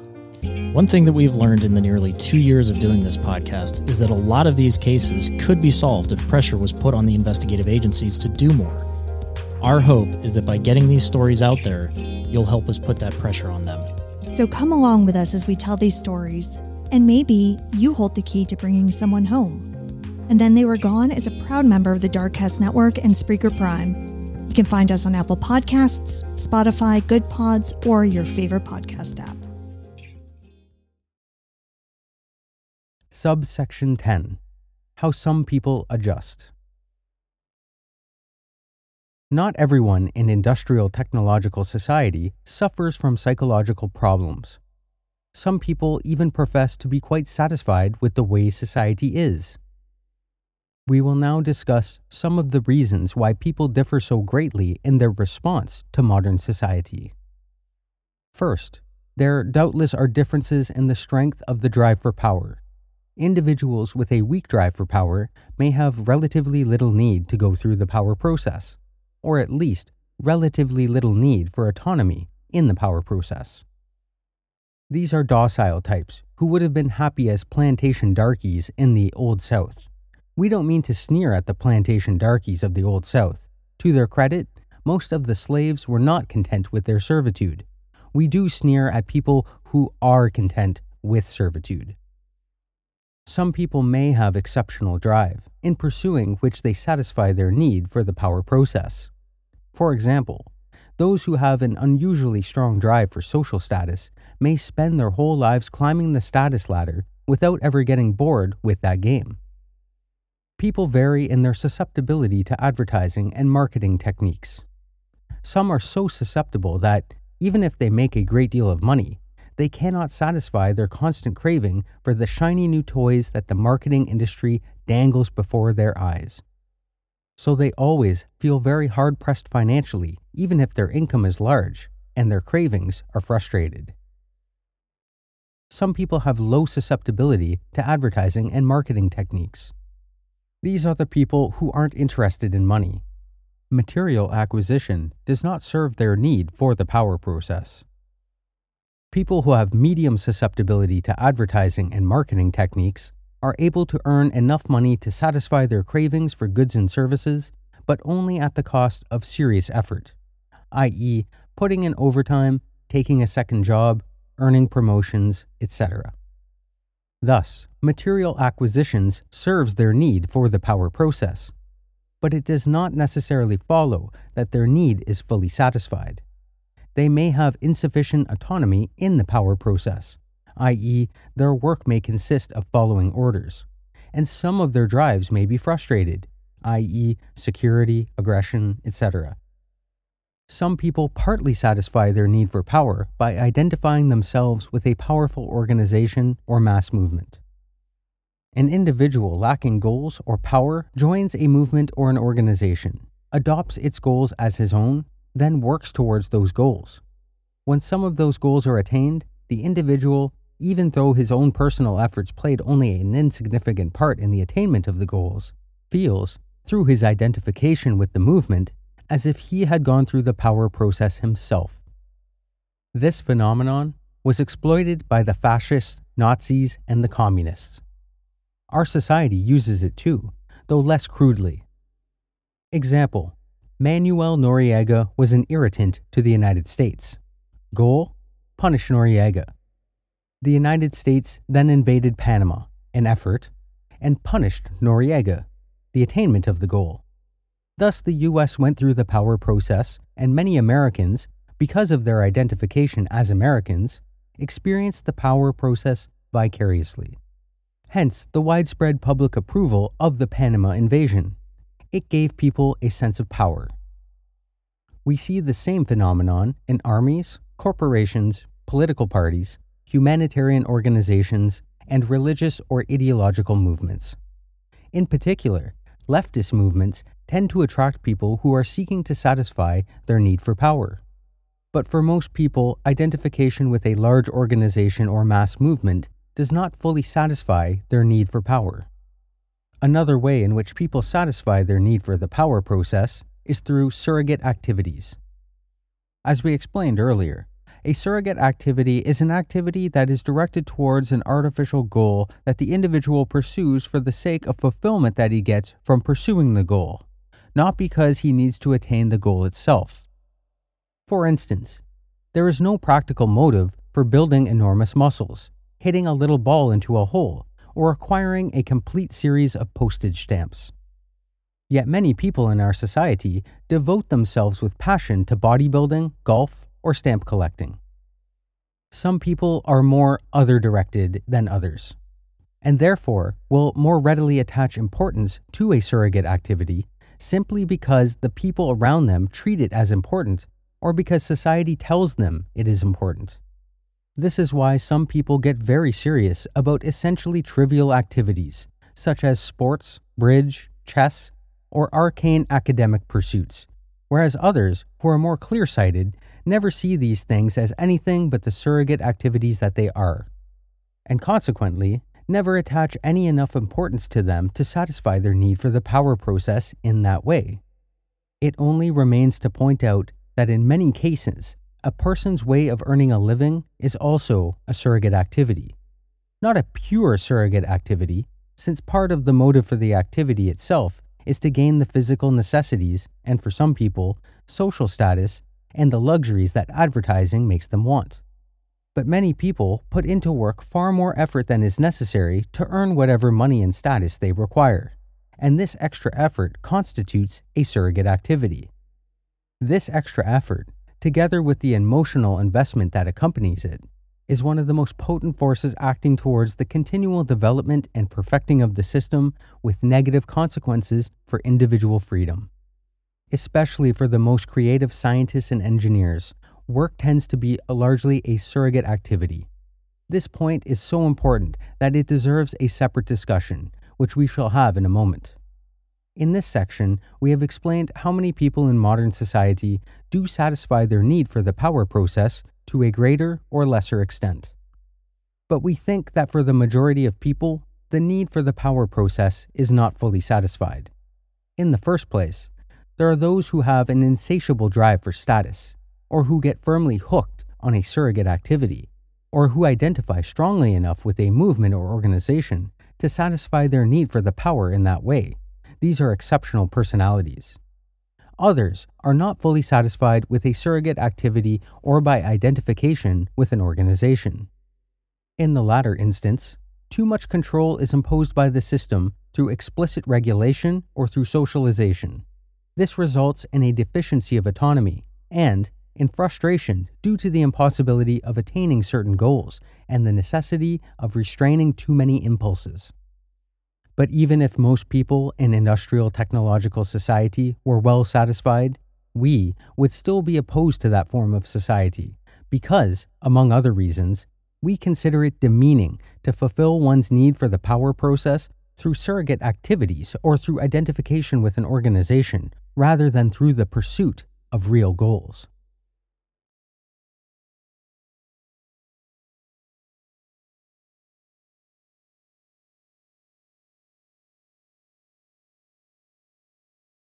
Subsection 11 The Motives of Scientists. Science and technology provide the most important example of surrogate activities. Some scientists claim that they are motivated by curiosity or by a desire to benefit humanity. But it is easy to see that neither of these can be the principal motive of most scientists. As for curiosity, that notion is simply absurd. Most scientists work on highly specialized problems that are not the object of any normal curiosity. For example, is an astronomer, a mathematician, or an entomologist curious about the properties of obscure chemical molecules? Of course not. Only a chemist is curious about such a thing, and he is curious about it only because chemistry is his surrogate activity. Is the chemist curious about the appropriate classification of a new species of beetle? No. That question is of the interest only to the entomologist, and he is interested in it only because entomology is his surrogate activity. So, if the chemist and the entomologist had to exert themselves seriously to obtain the physical necessities, and if that effort exercised their abilities in an interesting way, but in some non scientific pursuit, then they wouldn't give a damn about the chemical molecule or the species of beetle. Suppose that a lack of funds for postgraduate education had led the chemist to become an insurance broker instead of a chemist. In that case, he would have cared a lot more about insurance matters, but would have cared nothing for obscure chemical compounds. In any case, it is not normal to put into the satisfaction of mere curiosity the amount of time and effort that scientists put into their work. The curiosity explanation for the scientist's motive just doesn't stand up. The benefit of humanity explanation doesn't work much better. Some scientific work has no conceivable relation to the welfare of the human race. Archaeology and comparative linguistics, for example. Some other areas of science present obviously dangerous possibilities. Yet scientists in these areas are just as enthusiastic about their work as those who develop vaccines or study air pollution. Consider the case of Dr. Edward Teller, who had an obvious emotional involvement in promoting nuclear power plants. Did this involvement stem from a desire to benefit humanity? If so, then why didn't Dr. Teller get emotional about other humanitarian causes? If he was such a humanitarian, then why did he help to develop the H bomb? As with many other scientific achievements, it is very much open to question whether nuclear power plants actually do benefit humanity. Does the cheap electricity outweigh the accumulating waste and the risk of accidents? Dr. Teller saw only one side of the question. Clearly, his emotional involvement with nuclear power arose not from a desire to benefit humanity, but from a personal fulfillment he got from his work and from seeing it put to practical use. The same is true of scientists generally. With possible rare exceptions, their motive is neither curiosity nor a desire to benefit humanity, but the need to go through the power process, to have a goal, a scientific problem to solve, to make an effort, research, and to attain the goal, solution of the problem. Science is a surrogate activity because scientists work mainly for the fulfillment they get out of the work itself. Of course, it's not that simple. Other motives do play a role for many scientists. money and status, for example. Some scientists may be persons of the type who have an insatiable drive for status, and this may provide much of the motivation for their work. No doubt, the majority of scientists, like the majority of the general population, are more or less susceptible to advertising and marketing techniques and need money to satisfy their cravings for goods and services. Thus, science is not a pure surrogate activity, but it is in large part a surrogate activity. Also, science and technology constitute a power mass movement, and many scientists gratify their need for power through identification with this mass movement. Thus, science marches on blindly, without regard to the real welfare of the human race or to any other standard, obedient only to the psychological needs of the scientists and of the government officials and corporation executives who provide the funds for their research. Subsection 12 The Nature of Freedom. We are going to argue that industrial technological society cannot be reformed in such a way as to prevent it from progressively narrowing the sphere of human freedom. But because freedom is a word that can be interpreted in many ways, we must first make clear what kind of freedom we are concerned with. By freedom, we mean the opportunity to go through the power process with real goals, not the artificial goals of surrogate activities, and without interference, manipulation, or supervision from anyone, especially from any large organization. Freedom means being in control, either as an individual or as a member of a small group, of the life and death issues of one's existence food, clothing, shelter, and defense against whatever threats there may be in one's environment. Freedom means having power, not the power to control other people, but the power to control the circumstances of one's own life. One does not have freedom if anyone else, especially a large organization, has power over one, no matter how benevolently, tolerantly, and permissively that power may be exercised. It is important not to confuse freedom with mere permissiveness. It is said that we live in a free society because we have a certain number of constitutionally guaranteed rights. But these are not as important as they first seem. The degree of personal freedom that exists in a society is determined more by the economic and technological structure of the society than by its laws or its form of government. Most of the Indian nations of New England were monarchies, and many of the cities of the Italian Renaissance were controlled by dictators. But in reading about these societies, one gets the impression that they allowed far more personal freedom than our society does. In part, this was because they lacked efficient mechanisms for enforcing the ruler's will. There were no modern, well organized police forces, no rapid long distance communications, no surveillance cameras, no dossiers of information about the lives of average citizens. Hence, it was relatively easy to evade control. As for our constitutional rights, consider, for example, the freedom of the press. We certainly don't mean to knock that right. It is a very important tool for limiting concentration of political power and for keeping those who have political power in line by publicly exposing any misbehaviors on their part but freedom of the press is of very little use to the average citizen as an individual. The mass media are mostly under the control of large organizations that are integrated into the system.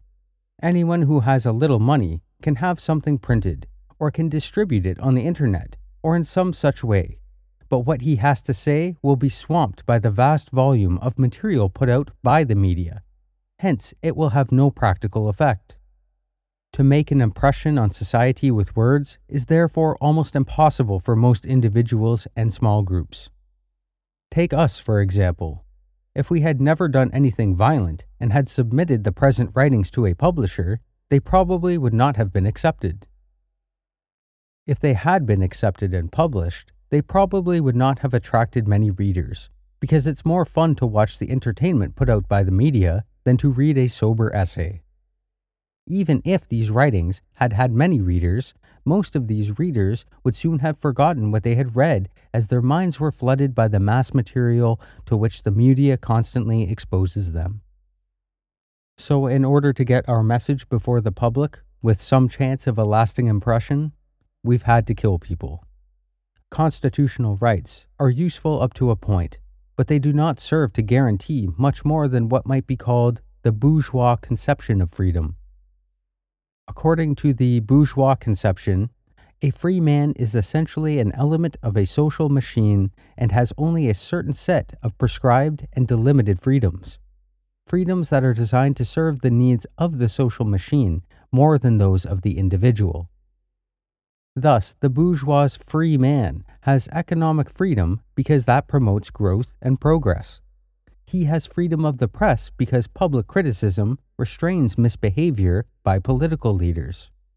He has a right to a fair trial because imprisonment at the whim of the powerful would be bad for the system. This was clearly the attitude of Simon Bolivar. To him, people deserved liberty only if they used it to promote progress, progress as conceived by the bourgeois. Other bourgeois thinkers have taken a similar view of freedom as a mere means to collective ends. Chester C. Tan, Chinese Political Thought of the 20th Century, page 202, explains the philosophy of the Kuomintang leader Hu Han Min. Quote, An individual is granted rights because he is a member of a society and his community life requires such rights.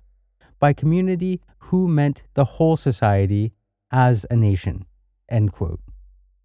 And on page 259, Tan states that according to Carsun Chang, Chang Chun-mai, head of the State Socialist Party in China, freedom had to be used in the interest of the state and of the people as a whole.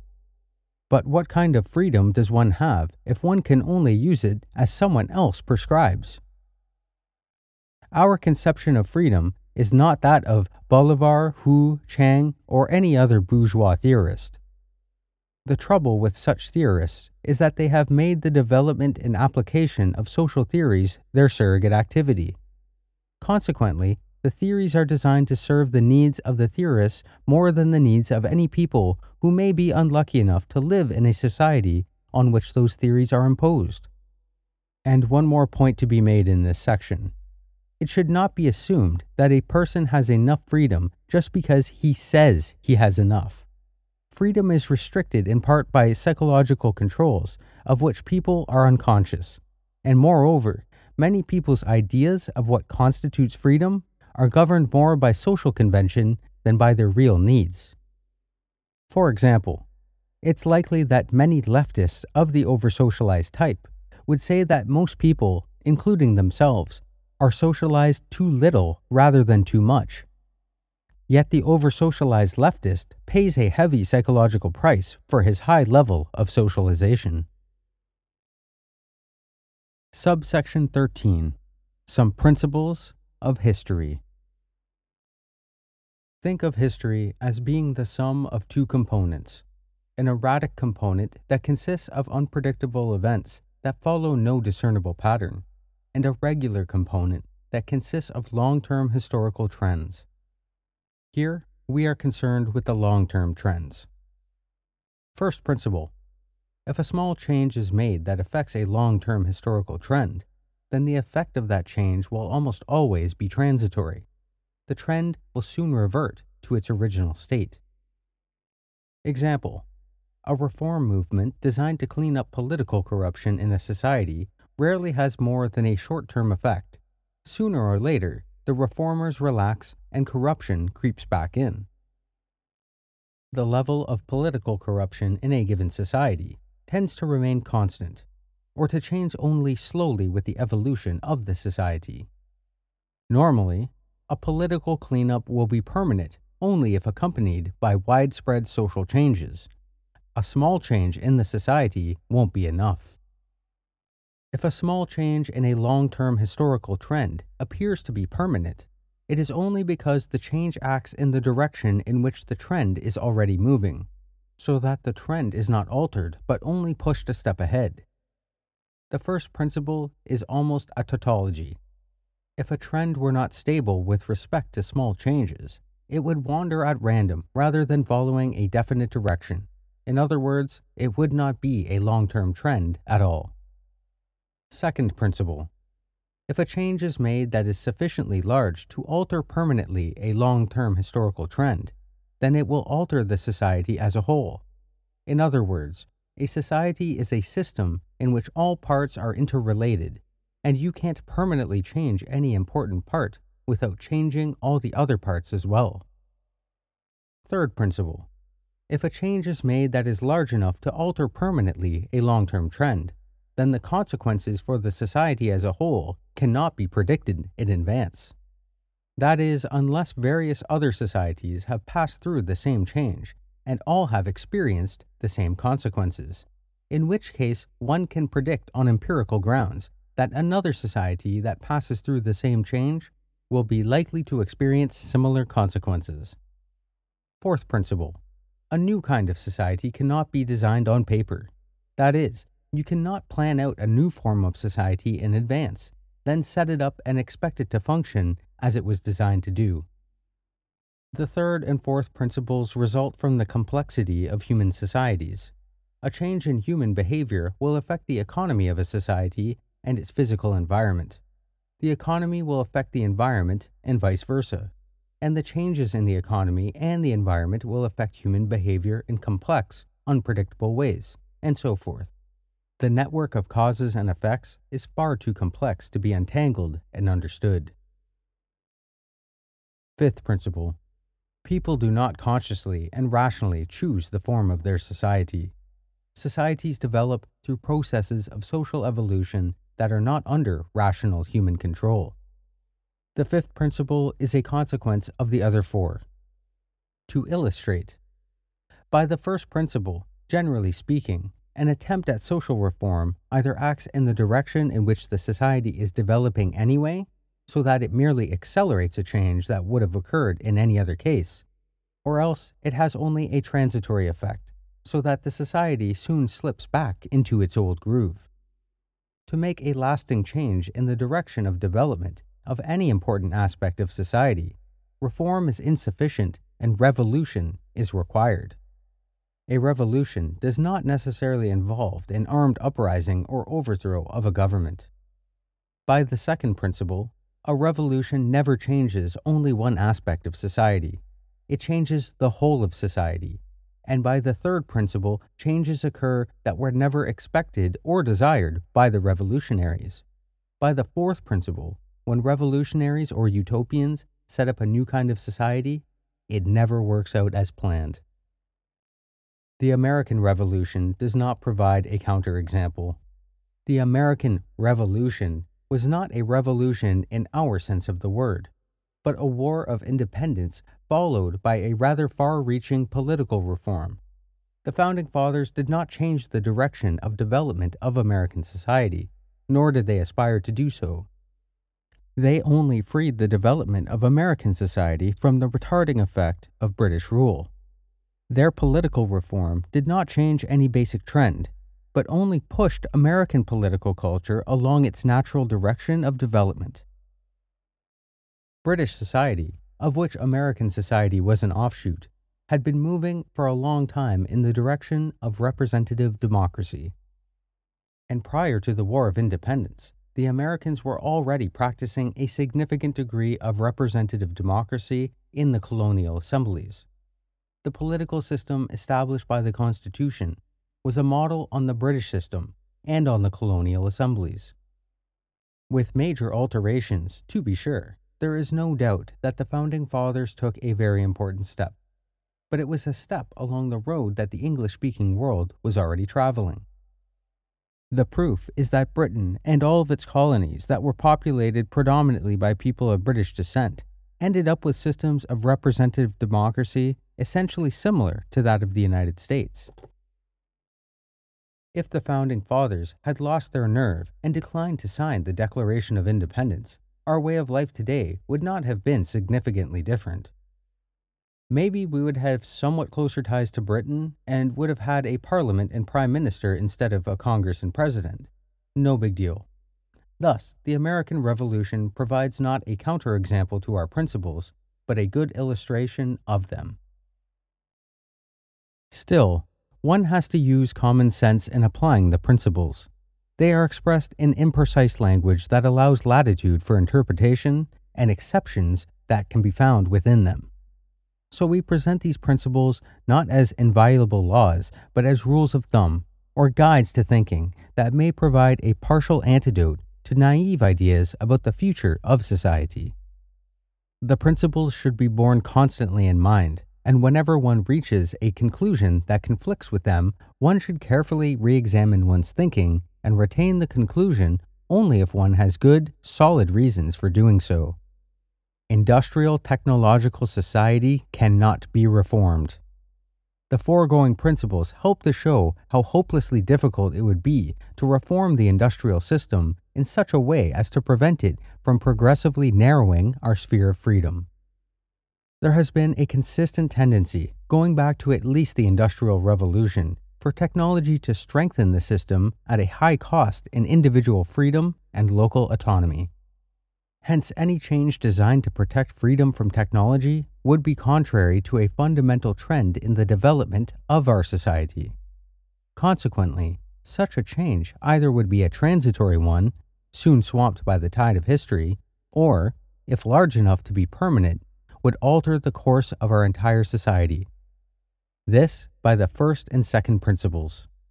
Moreover, since society would be altered in a way that could not be predicted in advance, the third principle, there would be great risk. Changes large enough to make a lasting difference in favor of freedom would not be initiated because it would be realized that they would gravely disrupt the system. So any attempts at reform would be too timid to be effective. Even if changes large enough to make a lasting difference were initiated, they would be retracted when their disruptive effects became apparent. Thus, permanent changes in favor of freedom could be brought about only by persons prepared to accept radical, dangerous, and unpredictable alteration of the entire system. In other words, by revolutionaries, not reformers. People anxious to rescue freedom without sacrificing the supposed benefits of technology will suggest naive schemes for some new form of society that would reconcile freedom with technology.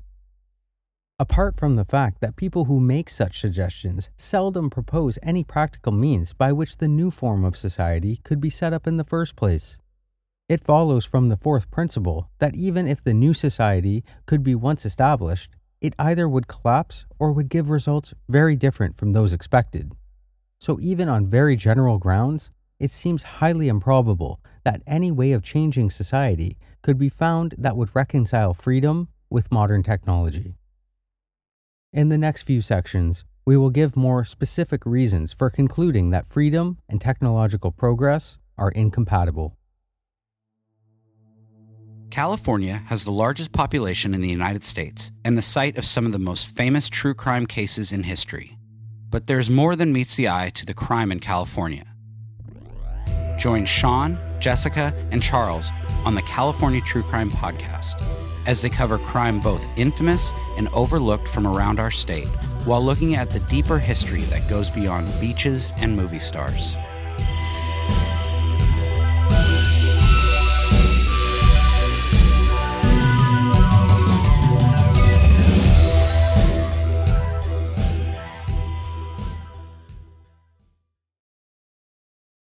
Subsection 14 Restriction of freedom is unavoidable in industrial society. As explained earlier, modern man is strapped down by a network of rules and regulations, and his fate depends on the actions of persons remote from him whose choices he cannot influence. This is not accidental or a result of the obtuseness of arrogant bureaucrats. It is necessary and inevitable in any technologically advanced society the system has to regulate human behavior closely in order for it to function. At work, people have to do what they are told to do, otherwise, production would be thrown into chaos. Bureaucracies have to be run according to rigid rules. To allow any substantial personal discretion to lower level bureaucrats would disrupt the system and lead to charges of unfairness due to differences in the way that individual bureaucrats exercise their discretion. It is true that some restrictions on our freedom could be eliminated, but generally speaking, the regulation of our lives by large organizations is necessary for the functioning of industrial technological society. The result is a sense of powerlessness on the part of the average person. It may be, however, that formal regulations will tend increasingly to be replaced by psychological tools that make us want to do what the system requires of us. Yet the system has to force people to behave in ways that are increasingly remote from the natural pattern of human behavior. For example, the system needs scientists, mathematicians, and engineers. It can't function without them. So heavy pressure is put on children to excel in these fields. For it isn't natural for an adolescent human being to spend a bulk of his time sitting at a desk absorbed in study. A normal adolescent wants to spend his time in active contact with the real world. Among primitive peoples, the things that children are trained to do tend to be in reasonable harmony with the natural human impulses. Among the American Indians, for example, boys were trained in active outdoor pursuits, just the sort of thing that boys like. But in our society, children are pushed into studying technical subjects, which most do grudgingly. Because of the constant pressure that the system exerts to modify human behavior, there is a gradual increase in the number of people who cannot or will not adjust to society's requirements. These include welfare leeches, youth gang members, cultists, anti government rebels, radical environmentalist saboteurs, dropouts, and resistors of various kinds. In any technologically advanced society, the individual's fate must depend on decisions that he personally cannot influence to any great extent. A technological society cannot be broken down into small autonomous communities because production depends on the cooperation of very large numbers of people and machines. Such a society must be highly organized, and decisions have to be made that affect very large numbers of people.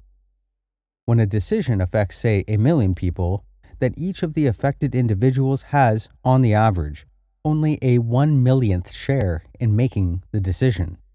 What usually happens in practice is that decisions are made by public officials or corporation executives or by technical specialists.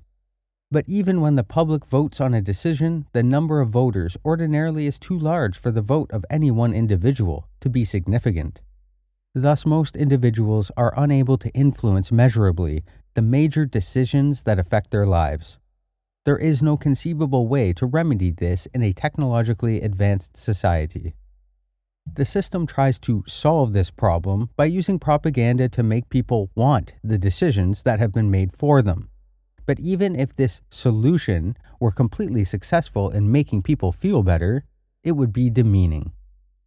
Conservatives and some others advocate more local autonomy, Local communities once did have autonomy, but such autonomy became less and less possible as local communities became more enmeshed and dependent on large scale systems like public utilities, computer networks, highway systems, the mass communications media, and the modern healthcare system.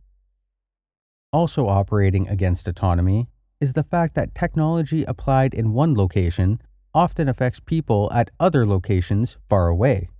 Thus, pesticide or chemical use near a creek may contaminate the water supply hundreds of miles downstream, and the greenhouse effect affects the whole world. The system does not and cannot exist to satisfy human needs. Instead, it is human behavior that has to be modified to fit the needs of the system. It is not the fault of capitalism and it is not the fault of socialism. It is the fault of technology because the system is guided not by ideology, but by technical necessity. Of course, the system does satisfy many human needs, but generally speaking, it does this only to the extent that it is to the advantage of the system to do it. It is the needs of the system that are paramount, not those of the human being. For example, the system provides people with food because the system couldn't function if everyone starved. It attends to people's psychological needs whenever it can conveniently do so because it couldn't function if too many people became depressed or rebellious. But the system, for good, solid, practical reasons, must exert constant pressure on people to mold their behavior to the needs of the system. Too much waste accumulating? The government, the media, the educational system, environmentalists, and everyone inundates us with a mass of propaganda about recycling. Need more technical personnel? A chorus of voices exhorts kids to study science. No one stops to ask whether it is inhumane to force adolescents to spend the bulk of their time studying subjects that most of them hate. When skilled workers are put out of a job by technical advances and have to undergo retraining, no one asks whether it is humiliating for them to be pushed around in this way. It is simply taken for granted that everyone must bow to the technical necessity, and for good reason. If human needs were put before technical necessity, there would be economic problems, unemployment, shortages, or worse. The concept of mental health in our society is defined largely by the extent to which an individual behaves in accord with the needs of the system and does so without showing signs of stress. Efforts to make room for a sense of purpose and autonomy within the system are no better than a joke. For example, one company, instead of having each of its employees assemble only one section of a catalog, had each assemble a whole catalog. And this was supposed to give them a sense of purpose and achievement. Some companies have tried to give their employees more autonomy in their work, but for practical reasons, this usually can be done only to a very limited extent and in any case, employees are never given autonomy as to the ultimate goals. Their autonomous efforts can never be directed towards goals that they select personally, but only towards their employer's goals, such as the survival and the growth of the company depends. Any company would soon go out of business if it permitted its employees to act otherwise.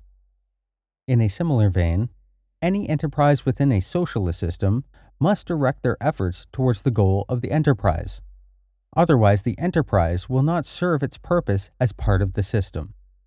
Once again, for purely technical reasons, it is not possible for most individuals or small groups to have much autonomy in industrial society. Even the small business owner commonly has only limited autonomy. Apart from the necessity of government regulation, he is restricted by the fact that he must fit into the economic system and conform to its requirements. For instance, when someone develops a new technology, the small business person often has to use that technology whether he wants to or not, in order to remain competitive. This is to say that the bad parts of technology cannot be separated from the good parts. A further reason why industrial society cannot be reformed in favor of freedom is that modern technology is a unified system in which all parts are dependent on one another. You can't get rid of the bad parts of technology and retain only the good parts. Take modern medicine, for example. Progress in medicinal science depends on progress in chemistry, physics, biology, computer science, and other fields. Advanced medical treatments require expensive, high tech equipment that can be made available only by a technologically progressive, economically rich society. Clearly, you can't have much progress in medicine without the whole technological system and everything that goes with it. For even if medical progress could be maintained without the rest of the technological system, it would by itself bring certain evils. Suppose, for example, that a cure for diabetes is discovered People with a genetic tendency to diabetes will then be able to survive and reproduce as well as anyone else. Natural selection against genes for diabetes will cease, and such genes will spread throughout the population. The same thing will happen with many other disease susceptibilities, which will in turn affect the genetic degradation of society.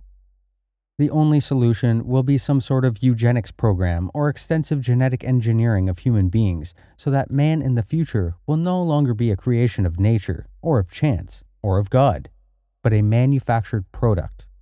If you think that government interferes in your life too much now, just wait till the government starts regulating the genetic constitution of your children. Such regulation will inevitably follow the introduction of genetic engineering of human beings. This is because the consequences of unregulated genetic engineering would be disastrous. The usual response to such concerns is to talk about medical ethics. But a code of ethics would not serve to protect freedom in the face of medical progress. It would only make matters worse. A code of ethics applicable to genetic engineering would be, in effect, a means of regulating the genetic constitution of human beings. Somebody, probably the upper middle class mostly, would decide that such and such applications of genetic engineering were ethical, and others not, so that in effect they would be imposing their own values on the genetic constitution of the population at large. Even if a code of ethics were chosen on a completely democratic basis, the majority would be imposing their own values on any minorities who might have a different idea of what constituted an ethical use of genetic engineering. The only code of ethics that would truly protect freedom would be one that prohibited any genetic engineering of human beings. And you can be sure that no such code will ever be applied in a technological society. No code that reduced genetic engineering to a minor role could stand up for very long because the temptation presented by the immense power of biotechnology would be irresistible. Especially since, to the majority of people, many of its applications will seem obviously and unequivocally good. Eliminating physical and mental diseases, for example, would give people the abilities they need to get along in today's world. Inevitably, genetic engineering will be used extensively, but only in ways consistent with the needs of the industrial technological system. Subsection 15 Technology is a more powerful social force than the aspiration for freedom. It is not possible to make a lasting compromise between technology and freedom. This is because technology is by far the more powerful social force and continually encroaches on freedom through repeated compromises. Imagine the case of two neighbors each of whom at the outset owns the same amount of land, but one of whom is more powerful than the other. The powerful one demands a piece of the other's land. The weak one refuses. The powerful one says, Okay, let's compromise. Give me half of what I asked. The weak one has little choice but to give in. Sometime later, the powerful neighbor demands another piece of land. Again, there is another compromise, and so forth. By forcing a long series of compromises on the weaker man, the powerful one eventually gets all of his land. So it goes in the conflict between technology and freedom. Let us explain why technology is a more powerful social force than the aspiration for freedom. A technological advance that appears not to threaten freedom often turns out to threaten it very seriously later on. For example, consider motorized transport. A walking man formerly could go wherever he pleased, go at his own pace without observing any traffic regulations, and was independent of technologically supported systems. When motor vehicles were introduced, they appeared to increase man's freedom. They took no freedom away from the walking man. No one didn't have to own an automobile that didn't want one. And anyone who did choose to buy an automobile could travel much faster and farther than a walking man. But the introduction of motorized transport soon changed society in a way as to restrict greatly man's freedom of locomotion. When automobiles became numerous, it became necessary to regulate their use extensively. In a car, especially in a densely populated area, one cannot just go where one likes at one's own pace.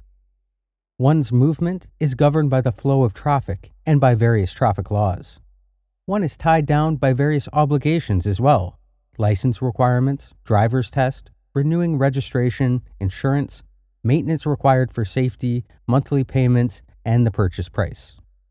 Moreover, the use of motorized transport is no longer optional. Since the introduction of motorized transport, the arrangement of our cities has changed in such a way that the majority of people no longer live within walking distance of their place of employment. This means they have to depend on the automobile for transportation, or else they must use public transportation, in which case they have even less control over their own movement than when driving a car. Even the walker's freedom is now greatly restricted. In the city, he continually has to stop to wait for traffic lights that are designated mainly to serve auto traffic. And in the country, motor traffic makes it dangerous and unpleasant to walk along the highway. Note this important point that we have just illustrated with the case of motorized transport. when a new item of technology is introduced as an option that an individual can accept or not as he chooses, it does not necessarily remain optional. In many cases, the new technology changes society in such a way that people eventually find themselves forced to use it. While technological progress as a whole continually narrows our sphere of freedom, each new technological advance considered by itself appears to be desirable. Electricity, indoor plumbing, rapid long distance communications. How could one argue against any of these things, or against any of the innumerable technological advances that have made modern society? It would have been absurd to resist the introduction of the telephone, for example. It offered many advantages and no disadvantages. Yet, as we explained earlier, all these technical advances taken together have created a world in which the average man's fate is no longer in his own hands or in the hands of his neighbors and friends, but in those of politicians, corporate executives, and remote anonymous technicians and bureaucrats whom he as an individual has no power to influence. The same process will continue into the future. Take genetic engineering, for example few people will resist the introduction of a genetic technique that eliminates a hereditary disease. It does no apparent harm and prevents much suffering. Yet a large number of genetic improvements taken together will make the human being into an engineered product rather than a free creation of chance, or of God, or whatever, depending on your religious beliefs. Another reason why technology is such a powerful social force is that within the context of a given society, technological progress marches only in one direction. It can never be reversed. For once a technical innovation has been introduced, people usually become dependent on it, so that they never again can do without it, unless it is replaced further still by an even more advanced innovation. And not only do people become dependent as individuals on a new item of technology, but even more, the system as a whole becomes dependent on it. Imagine what would happen to the system today if computers, for example, were instantaneously eliminated. Thus, the system can move in only one direction towards greater technologicalization. Technology repeatedly forces freedom to take a step back, but technology can never take a step back, short of the overthrow of the whole technological system. Technology advances with great rapidity and threatens freedom at many different points at the same time. For example, crowding, rules and regulations, increasing dependence of individuals on large organizations, propaganda and other psychological techniques, genetic engineering, invasion of privacy through surveillance devices and computers, etc. To hold back any one of these threats to freedom would require a long and difficult social struggle those who want to protect freedom are overwhelmed by the sheer number of new attacks and the rapidity with which they develop. Hence, they become apathetic and no longer resist. To fight each of the threats separately would be futile. Success can be hoped for only by fighting the technological system as a whole, but that is revolution, not reform. Technicians, and we use this term in its broadest sense to describe all those who perform a specialized task that requires training, tend to be involved in their work that when a conflict arises between their technical work and freedom, they almost always decide in favor of their technical work. This becomes obvious in the case of scientists, but it also appears elsewhere. Within education systems, humanitarian groups, conservation organizations, and the like do not hesitate to use propaganda or other psychological techniques to help them achieve their laudable ends. Corporations and government agencies, when they find it useful, do not hesitate to collect information about individuals without regard to their privacy. Law enforcement agencies are frequently inconvenienced by the constitutional rights of suspects and often of completely innocent persons, and they do whatever they can do legally, or sometimes illegally, to restrict or circumvent those very rights. Most of these educators, government officials, and law officers believe in freedom, privacy, and constitutional rights. But when these conflict with their work, they usually feel that their work is more important. It is well known that people generally work better and more persistently when striving for a reward than when attempting to avoid a punishment or negative outcome. Scientists and other technicians are motivated mainly by the rewards they get through their work, but those who oppose technological invasions of freedom are working to avoid a negative outcome. Consequently, there are a few who work persistently and well at this discouraging task. If reformers ever achieved a single victory that seemed to set up a solid barrier against further erosion of freedom through technological progress, most would tend to relax and turn their attention to more agreeable pursuits. But the scientists would remain busy in their laboratories, and technology, as it progresses, would find ways, in spite of the barriers, to exert more and more control over individuals and make them always more dependent on the system. No social arrangement, whether laws, institution, custom, or ethical code, can provide permanent protections against technology. History inevitably shows that all social arrangements are transitory. They all change or break down eventually. But technological advances are permanent within the context of a given civilization. Suppose, for example, that it were possible to arrive at some social arrangements that would prevent genetic engineering from being applied to human beings, or prevent it from being applied in such a way as to threaten freedom and dignity. Still, the technology would remain waiting. Sooner or later, the social arrangement would break down, probably sooner given the pace of change in our society. Then genetic engineering would begin to invade our sphere of freedom and this invasion would be irreversible, short of a breakdown of technological civilization itself. Any illusions about achieving anything permanent through social arrangements should be dispelled by what is currently happening with environmental legislation. Just a few years ago, it seemed that there were some secure legal barriers preventing the worst forms of environmental degradation. But a change in the political wind, and those barriers begin to crumble. For all of the foregoing reasons, technology is a more powerful social force than the aspiration for freedom. But this statement requires an important qualification.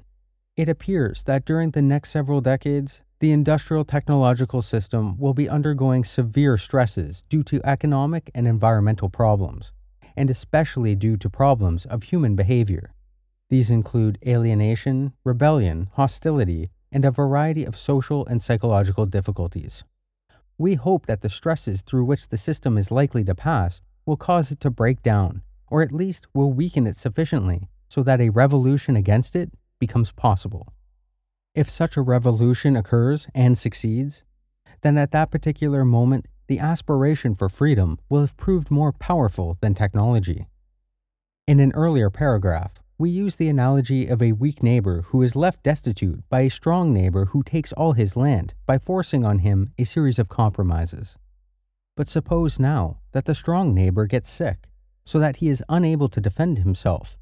The weak neighbor can force the strong one to give him back his land, or he can kill him. If he lets the strong man survive and only forces him to give the land back, he is a fool. This is because when the strong man gets well again, he will take all the land back for himself. The only sensible alternative for the weaker man is to kill the strong one while he has the chance. In the same way, while the industrial system is sick, we must destroy it. For if we compromise with it and let it recover from its sickness, it will eventually wipe out all of our freedom. Subsection 16 simpler social problems that have proved intractable. If anyone still imagines that it would be possible to reform the system in such a way as to protect freedom from technology, let him consider how clumsily and for the most part unsuccessfully our society has dealt with other social problems that are far more simple and straightforward. Among other things, the system has failed to stop environmental degradation, political corruption, drug trafficking, and domestic abuse. Take our environmental problems, for example. Here, the conflict of values is very straightforward economic expedience versus saving some of our natural resources for our grandchildren. But on this subject, we get only a lot of blather and obfuscation from people who have power, and nothing like a clear, consistent line of action, and we keep on piling up the environmental problems that our grandchildren will have to live with. Attempts to resolve the environmental issue consist of struggles and compromises between different factions, some of which are ascendant at one moment, others at another moment. The line of struggle changes with the shifting currents of political opinion. This is not a rational process, nor it is one that is likely to lead to a timely and successful solution to the problem. Major social problems, if they get solved at all, are rarely or never solved through any rational or comprehensive plan. They just work themselves out through a process in which various competing groups pursuing their own, usually short term self interest, arrive, mainly by luck, at some more or less stable modus vivendi. In fact, the principles we formulated earlier make it seem doubtful that rational long term social planning can ever be successful. Thus, it is clear that the human race has at best a very limited capacity for solving even relatively straightforward social problems. How then is it going to solve the far more difficult and subtle problem of reconciling freedom with technology? Technology presents clear cut material advantages, whereas freedom is an abstraction that means different things to different people. And its ultimate loss is easily obscured by propaganda and fancy talk. And note this important difference. It is conceivable that our environmental problems may someday be settled through a rational, comprehensive plan but if this happens, it will be only because it is in the long term interest of the system to solve these problems. But it is not in the interest of the system to preserve freedom or small group autonomy. On the contrary, it is in the interest of the system to bring human behavior under control to the greatest possible extent. Thus, while practical considerations may eventually force the system to take a rational, prudent approach to the environmental problems, equally practical considerations will force the system to regulate human behavior ever more closely, preferably by indirect means that will disguise the encroachment of freedom. This isn't just our opinion. Eminent social scientists, for example James Q. Wilson, have stressed the importance of socializing people more effectively. Subsection 17 Revolution is easier than reform. We hope we have convinced the reader that the system cannot be reformed in such a way as to reconcile freedom with technology. The only way out is to dispense with the industrial technological system altogether. This implies revolution, not necessarily an armed uprising, but certainly a radical and fundamental change in the nature of society. People tend to assume that because a revolution involves a much greater change than reform does, it is more difficult to bring about than reform is. Actually, under certain circumstances, revolution is much easier than reform. The reason is that a revolutionary movement can inspire an intensity of commitment that a reform movement cannot inspire. A reform movement merely offers to solve a particular social problem. A revolutionary movement, on the other hand, offers to solve all problems on one stroke and create a whole new world. It provides the kind of ideal for which people will take great risks and make great sacrifices. For these reasons, it would be much easier to overthrow the whole technological system than to put effective, permanent restraints on the development or application of any one segment of technology, such as genetic engineering. For not many people will devote themselves with single minded passion to imposing and maintaining restraints on genetic engineering. But under suitable conditions, large numbers of people may devote themselves passionately to a revolution against the industrial technological system. And as we noted earlier, reformers seeking to limit certain aspects of technology would be working to avoid a negative outcome. But revolutionaries work to gain a powerful reward, fulfillment of their revolutionary vision, and therefore work harder and more persistently than reformers do. Reform is always restrained by the fear of painful consequences if the changes go too far. But once a revolutionary fever has taken hold of a society, people are willing to undergo unlimited hardships for the sake of their revolution. This was clearly shown in the French and Russian revolutions. It may be in such cases only a minority of the population is really committed to the revolution, but this minority is sufficiently large and active so that it becomes the dominant force in society. We will have more to say about this later. Subsection 18 Control of Human Behavior. Since the beginning of civilization itself, organized societies have had to put pressure on human beings for the sake of a functioning social organism. The kinds of pressures vary greatly from one society to another. Some of the pressures are physical, like poor diet, excessive labor, or environmental pollution, and some are psychological noise, crowding, forced human behavior into the social mold. And in the past, human nature has been approximately constant, or at any rate, has varied only within certain bounds. Consequently, societies have been able to push people only up to a certain limit. When that limit of human endurance has been passed, things start going wrong. Rebellion, or crime, or corruption, or evasion of work, or depression, and other mental health problems. Or at an elevated death rate, or a declining birth rate, or something else, so that either the society breaks down or its functioning becomes too inefficient and is quickly or gradually, through conquest, attrition, or evolution, replaced by some more efficient form of society. Thus, human nature has in the past put certain limits on the development of societies. People could be pushed only so far and no further. But today, this may be changing because modern technology is developing ways of modifying human beings. Imagine a society that subjects people to conditions that make them terribly unhappy, then gives them drugs to take away their unhappiness. Science fiction? It is already happening to some extent in our own society. It is well known that the rate of clinical depression has been greatly increasing in recent decades.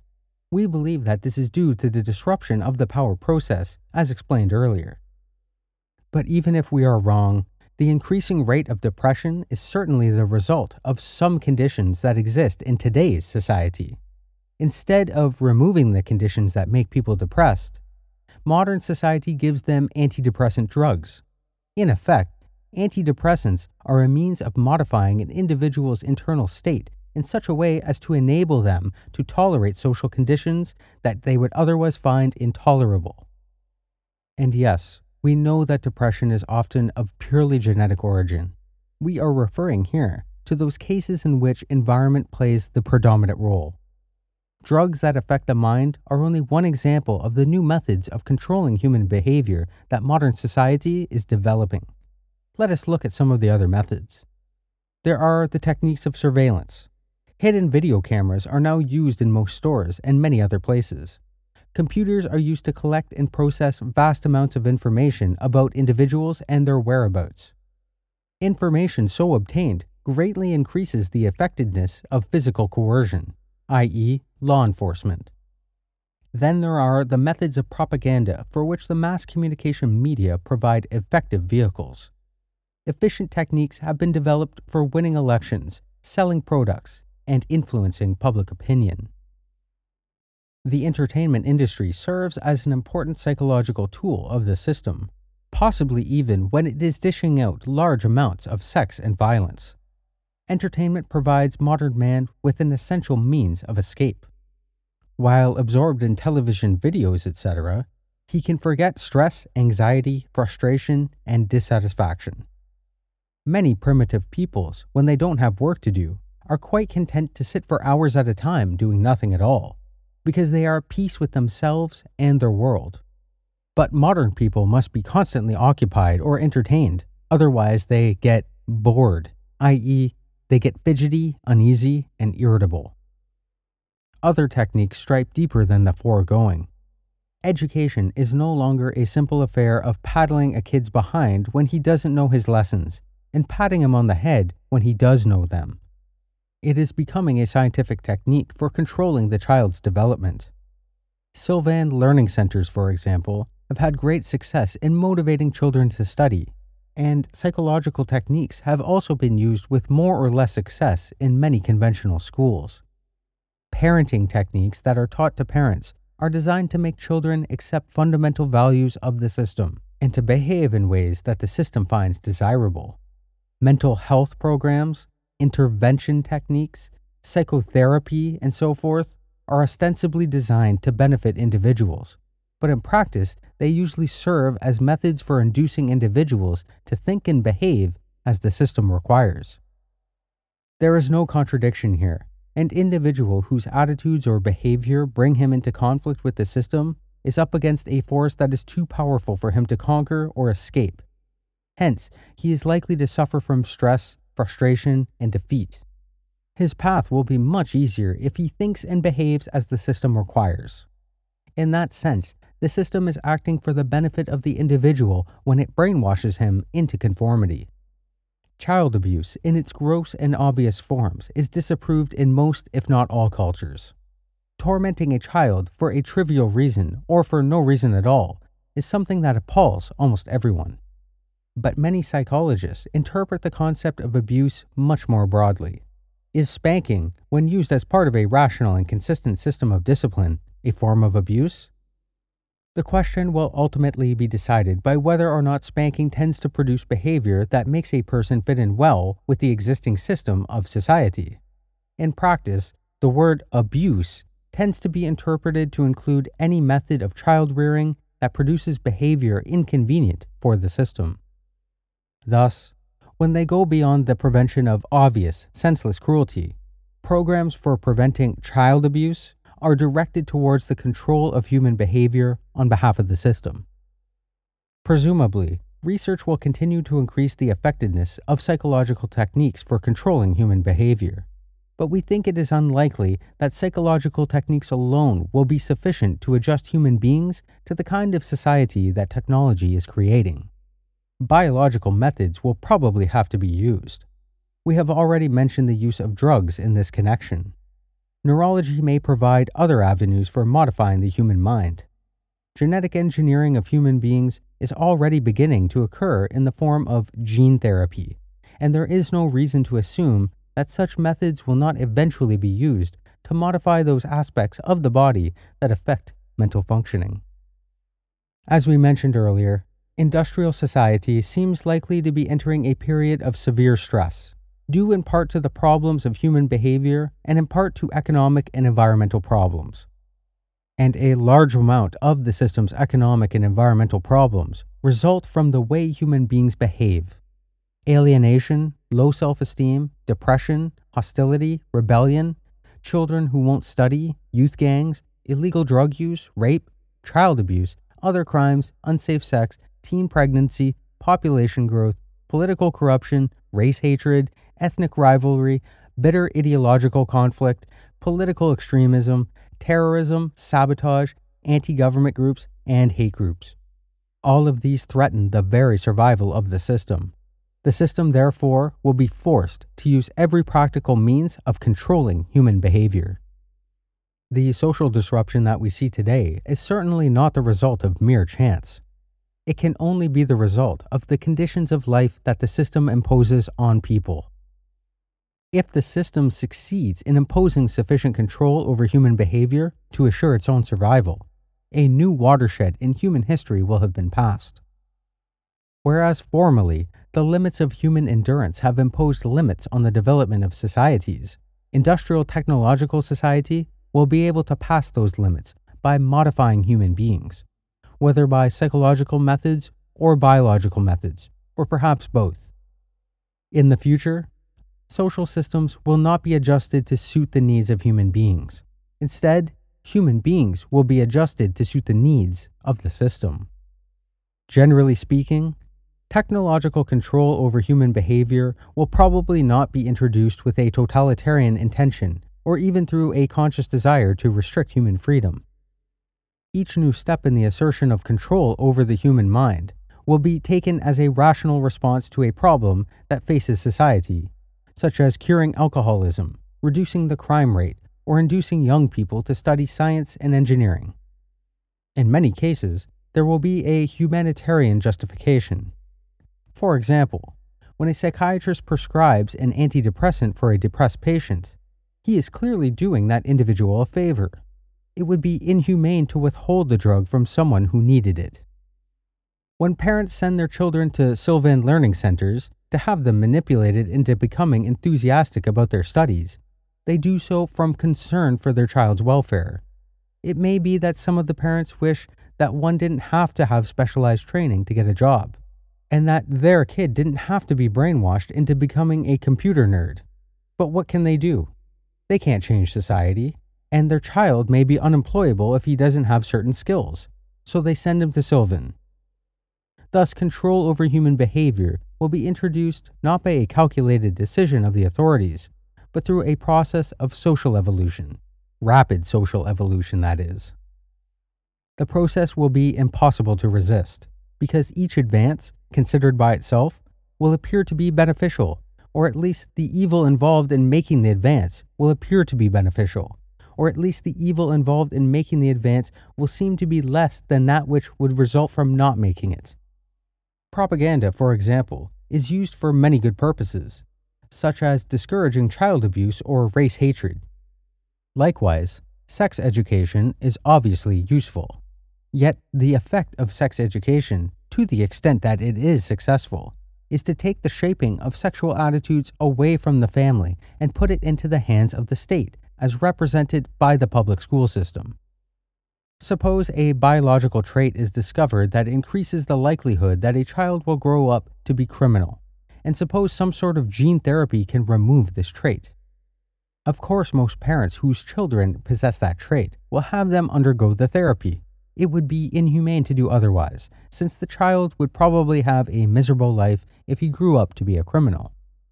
But many or most primitive societies have a very low crime rate in comparison with that of our society even though they have neither high tech methods of child rearing nor harsh systems of punishment. And since there is no reason to suppose that more modern men than primitive men have innate predatory tendencies, the high crime rate of our society must be due to the pressures that modern conditions put on people, the likes of which many cannot or will not adjust. Thus, a treatment designed to remove potential criminal tendencies is at least in part a way of re engineering people so that they suit the requirements of the system. Our society tends to regard as a sickness any mode of thought or behavior that is inconvenient for the system. And this is plausible because when an individual doesn't fit into the system, it causes pain to the individual as well as problems for the system. Thus, the manipulation of an individual to adjust him to the system is seen as a cure for the sickness, and therefore as a good. Earlier, we pointed out that if the use of a new technology item is initially optional, it does not necessarily remain optional, because the new technology tends to change society in a way that it becomes difficult or impossible for an individual to function without using that technology. This applies also to the technology of human behavior. In a world in which most children are put through a program to make them enthusiastic about studying, a parent will almost be forced to put his kid through such a program, because if he does not, then the kid will grow up to be, comparatively speaking, of course, an ignoramus and therefore unemployable. Or suppose a biological treatment is discovered that, without undesirable side effects, will greatly reduce the psychological stress from which so many people suffer in our society. If large numbers of people choose to undergo this treatment, then the general level of stress in society will be reduced, so that it will be possible for the system to increase the stress producing pressures. Eventually, the pressures may become so heavy that few people will be able to survive without undergoing the stress reducing treatment. In fact, Something like this seems to have already happened with one of our society's most important psychological tools for enabling people to reduce, or at least temporarily escape from, stress, namely, mass entertainment. Our use of mass entertainment is optional. No law requires us to watch television, listen to the radio, or read magazines. Yet, mass entertainment is a means of escape and stress reduction on which most of us have become dependent. Everyone complains about the trashiness of television, but almost everyone watches it. Seldom few have kicked the TV habit, but it would be a rare person who could get along today without using any form of mass entertainment. For without the entertainment industry, the system would not have been able to get away with putting so much stress producing pressure on us already. Assuming that industrial society survives, it is likely that technology will eventually acquire something approaching complete control over human behavior. It has been established beyond any rational doubt that human thought and behavior have a largely biological basis. As experimenters have demonstrated, feelings such as hunger, pleasure, anger, and fear can be turned on and off by electrical stimulation of appropriate parts of the brain. Memories can be destroyed by damaging parts of the brain, or they can be brought to the surface by electrical stimulation. Hallucinations can be induced, or moods can be changed by drugs. There may or may not be an immaterial human soul, but if there is one, it is clearly less powerful than the biological mechanisms of human behavior. For if that were not the case, then researchers would not be able to so easily manipulate human feelings and behavior with drugs and electrical currents. It presumably would be impractical for all people to have electrodes inserted in their heads so that they could be controlled by the authorities. But the fact that human thoughts and feelings are so open to biological intervention shows that the problem of controlling human behavior is mainly a technical problem. A problem of neurons, hormones, and complex molecules, the kind of problem that is accessible to scientific attack. Given the outstanding record of our society in solving technological problems, it is overwhelmingly probable that great advances will be made in the control of human behavior. Will public resistance prevent the introduction of technological control of human behavior? It certainly would if any attempt were made to introduce such control all at once. But since technological control will be introduced through a long sequence of small advances, there will be no rational and effective public resistance. To those who think that all sounds like science fiction, we point out that yesterday's science fiction is today's fact. The Industrial Revolution has radically altered man's environment and way of life, and it is only to be expected that as technology is increasingly applied to the human body and mind, man himself will be altered as radically as his environment and his way of life have been. I'm Jackie Moranti, and I produce a podcast called Cause of Death 100 Seconds to Midnight. Have you ever read or watched any post apocalyptic fiction? Were you one of the first people to see The Road or I Am Legend when they came out? Do you wonder if those things could really happen? Could the world as we know it be toppled by a disease, a global crisis, or a natural disaster? I assure you that it could. My show talks about the precursors to apocalyptic events. I like to call it pre apocalyptic nonfiction. I talk about history and how we never learned from it, the present and how we tend to ignore every warning sign, and the future and what it will mean if we don't take care of our resources. The hands of the doomsday clock have been set at 100 seconds to midnight for three years now. Can we make the hands turn back? Cause of Death 100 Seconds to Midnight can be found wherever you listen to podcasts. Subsection 19 Human Race at a Crossroads. But we have gotten ahead of our story. It is one thing to develop in the laboratory a series of psychological or biological techniques for manipulating human behavior and quite another to integrate these techniques into a functioning social system. The latter problem is the more difficult one of the two. For example, while the techniques of educational psychology doubtless work quite well in the lab schools where they were developed, it is not necessarily easy to apply them effectively throughout our educational system. We all know what many of our schools are now like. The teachers are too busy taking knives and guns away from the kids and so they cannot subject them to the latest techniques for making them into computer nerds. Thus, in spite of all of its technical advances relating to human behavior, the system to date has not been impressively successful in controlling human beings. The people whose behavior is fairly well under the control of the system are those of the type that might be called bourgeois. But there are growing numbers of people who are rebelling against the system in one way or another welfare leeches, youth gangs, cultists, Satanists, Nazis, radical environmentalists, and militiamen. The system is currently engaged in a desperate struggle to overcome certain problems that threaten its survival, among which the problems of human behavior are the most important.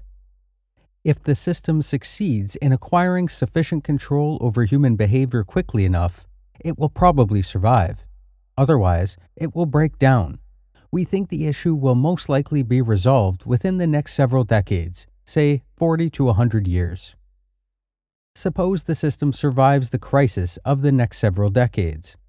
By that time, it will have had solved, or at least brought under control, the principal problems that confront it, in particular, that of socializing human beings. That is, making people sufficiently docile so that their behavior no longer threatens the system. That being accomplished, it does not appear that there would be any further obstacle to the development of technology, and it would presumably advance towards its logical conclusion, which is complete control over everything on Earth, including human beings and all other important organisms. The system may become a unitary, monolithic organization, or it may be more or less fragmented and consist of a number of organizations coexisting in a relationship that includes elements of both cooperation and competition. Just as today, the government, the corporations, and other large organizations both cooperate and compete with one another. Human freedom will mostly have vanished because individuals and small groups will be impotent vis a vis large organizations armed with super technology and an arsenal of advanced psychological and biological tools for manipulating human beings. Only a small number of people will have any real power, and even these probably will only have a very limited freedom, because their behavior too will be regulated. Just as today, our politicians and corporation executives can retain their positions of power only as long as their behavior remains within certain narrow limits. Don't imagine that the systems will stop developing further techniques for controlling human beings and nature once the crisis of the next few decades is over and increasing control is no longer necessary for the system's survival. On the contrary, once the hard times are over, the system will increase its control over people and nature more rapidly because it will no longer be hampered by difficulties of the kind that it is currently experiencing. Survival is not the principal motive for extending control. As we explained earlier, technicians and scientists carry on their work largely as a surrogate activity. That is to say, they satisfy their need for power by solving technical problems. They will continue to do this with unabated enthusiasm and among the most interesting and challenging problems for them to solve will be those of understanding the human body and mind and intervening in their development. For the good of humanity, of course. But suppose, on the other hand, that the stresses of the coming decades prove to be too much for the system. If the system breaks down, there may be a period of chaos, a time of troubles, such as those that history has recorded at various epochs in the past. It is impossible to predict what would emerge from such a time of troubles, but at any rate, the human race would be given a new chance. The greatest danger is that industrial society may begin to reconstitute itself within the first few years after the breakdown.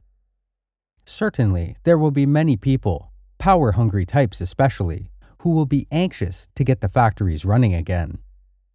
Therefore, two tasks confront those who hate the servitude to which the industrial system is reducing the human race. First, we must work to heighten the social stresses within the system so as to increase the likelihood that it will break down or be weakened. Second, it is necessary to develop and propagate an ideology that opposes technology and the industrial system. Such an ideology can become the basis for a revolution against industrial society if and when the system becomes sufficiently weakened. And such an ideology will help assure that, if and when industrial society breaks down, its remnants will be smashed beyond repair so that the system cannot be reconstituted. The factories should be destroyed, technical books burned, etc. Subsection 20 Human suffering. The industrial system will not break down purely as a result of revolutionary action. It will not be vulnerable to revolutionary attack unless its own internal problems of development lead it to very serious difficulties. So if the system breaks down, it will do so either spontaneously or through a process that is in part spontaneous but helped along by revolutionaries. If the breakdown is sudden, many people will die, since the world's population has become so overblown that it cannot even feed itself any longer without advanced technology. Even if the breakdown is gradual enough so that the reduction of the population can occur through lowering of the birth rate, rather than through the elevation of the death rate, the process of deindustrialization probably will be very chaotic and involve much suffering. It is naive to think it is likely that technology can be phased out in a smoothly managed, orderly way, especially since the technophiles will probably fight stubbornly at every step. Is it therefore cruel to work for the breakdown of the system? Maybe, but maybe not. In the first place, revolutionaries will not be able to break the system down unless it is already in enough trouble so that there would be a good chance of its eventual breaking down by itself, anyways. And the bigger the system grows, the more disastrous the consequences of its breakdown will be. So it may be that revolutionaries, by hastening the onset of the breakdown, will be reducing the extent of the disaster. In the second place, one has to balance struggle and death against the loss of freedom and dignity. To many of us, freedom and dignity are more important than a long life or avoidance of physical pain. Besides, we all have to die sometime, and it may be better to die fighting for survival or for a cause than to live a long but empty and purposeless life. In the third place, it is not at all certain that survival of the system will lead to less suffering than breakdown of the system would the system has already caused, and is continuing to cause, immense suffering all over the world. Ancient cultures, that for hundreds of years gave people a satisfactory relationship with each other and their environment, have been shattered by contact with industrial society, and the result has been a whole catalog of economic, environmental, social, and psychological problems. One of the effects of the intrusion of industrial society has been that over much of the world, traditional controls on the population have been thrown out of balance. Hence, the population explosion, with all that that implies. Then there is the psychological suffering that is widespread throughout the supposedly fortunate countries of the West. No one knows what will happen as a result of ozone depletion, the greenhouse effect, and other environmental problems that cannot yet be foreseen. And, as nuclear proliferation has shown, new technology cannot be kept out of the hands of dictators and irresponsible third world nations. Would you like to speculate about what Iraq or North Korea will do with genetic engineering? Oh, say the technophiles, science is going to fix all that. We will conquer famine, eliminate psychological suffering, make everybody healthy and happy. yeah, sure. That's what they said 200 years ago.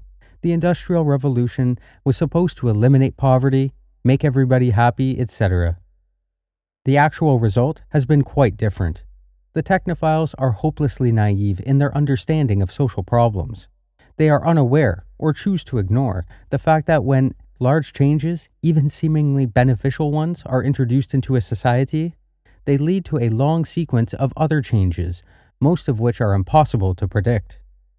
The result is disruption of the society, so it is very probable that in their attempts to end poverty and disease, engineer docile, happy personalities, and so forth, the technophiles will create social systems that are terribly troubled, even more so than the present one. For example, the scientists boast that they will end famine by creating new, genetically engineered food plants. But this will allow the human population to keep expanding indefinitely and it is well known that crowding leads to increased stress and aggression. This is merely one example of the predictable problems that will arise. We emphasize that, as past experiences has shown, technical progress will lead to other new problems that cannot be predicted in advance. In fact, ever since the Industrial Revolution, technology has been creating new problems for society far more rapidly than it has been solving the old ones. Thus, it will take a long and difficult period of trial and error for the technophiles to work out the bugs of their brave new world, if they ever do. In the meantime, there will be great suffering. So it is not at all clear that the survival of industrial society would involve less suffering than the breakdown of the society would. Technology has gotten the human race into a fix from which there is not likely to be any escape. Subsection 21 The Future. But suppose now that industrial society does survive the next several decades, and that the bugs do eventually get worked out of the system, so that it functions smoothly. What kind of system will it be? We will consider several possibilities here. First, let us postulate that the computer scientists succeed in developing intelligent machines that can do all things better than human beings can do them. In that case, presumably all work will be done by vast, highly organized systems of machines, and no human effort will be necessary. Either of two cases might occur. The machines might be permitted to make all of their own decisions without human oversight, or else human control over the machines might be retained. If the machines are permitted to make all their own decisions, we can't make any conjectures as to the results, because it is impossible to guess how such machines might behave. We only point out that the fate of the human race would be at the mercy of machines. It might be argued that the human race would never be foolish enough to hand over all of its power to the machines. But we are suggesting neither that the human race would voluntarily turn power over to the machines, nor that the machines would willfully seize power. What we do suggest is that the human race might easily permit itself to drift into a position of such dependence on the machines that it would have no practical choice but to accept all of the machine's decisions. As society and the problems that face it become more and more complex, and as machines become more and more intelligent, people will let machines make more and more of their choices for them, simply because machine based decisions will bring about better results than man made ones. Eventually, a stage may be reached at which the choices necessary to keep the system running will be so complex that human beings will be incapable of making them intelligently. At that stage, the machines will be in effective control. People will not be able to just turn the machine off because they will be dependent on them so that turning them off would amount to suicide. On the other hand, it is possible that human control over the machines may be retained. In that case, the average man may have control over certain private machines of his own, such as his car or his personal computer. But control over large systems of machines will be in the hands of a tiny elite, just as it is today, but with two differences. Due to improved techniques, the elite will have greater control over the masses, and because human work will no longer be necessary, the masses will be superfluous, a useless burden on the system. If the elite is ruthless, they may simply decide to exterminate the mass of humanity. If they are humane, they may use propaganda or other psychological or biological techniques to reduce the birth rate until the mass of humanity becomes extinct, leaving the world to the elite. Or, if the elite consists of soft hearted liberals, they may decide to play the role of good shepherds to the rest of the human race. They will see to it that everyone's physical needs are satisfied, that all children are raised under psychologically hygienic conditions, that everyone has a wholesome hobby to keep them busy, and that anyone who may become dissatisfied undergoes treatment to cure his problem. Of course, life will be so purposeless that people will have to be biologically or psychologically engineered, either to remove their need for the power process or to make them subliminate their drive for power into some harmless hobby. These engineered human beings may be happy in such a society, but they almost certainly will not be free.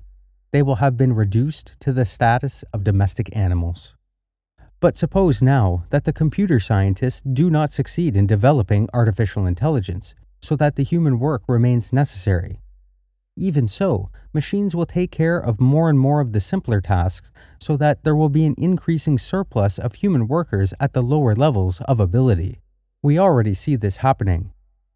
There are many people who find it difficult or impossible to get work because, for intellectual or psychological reasons, they cannot acquire the level of training necessary to make themselves useful in the present system.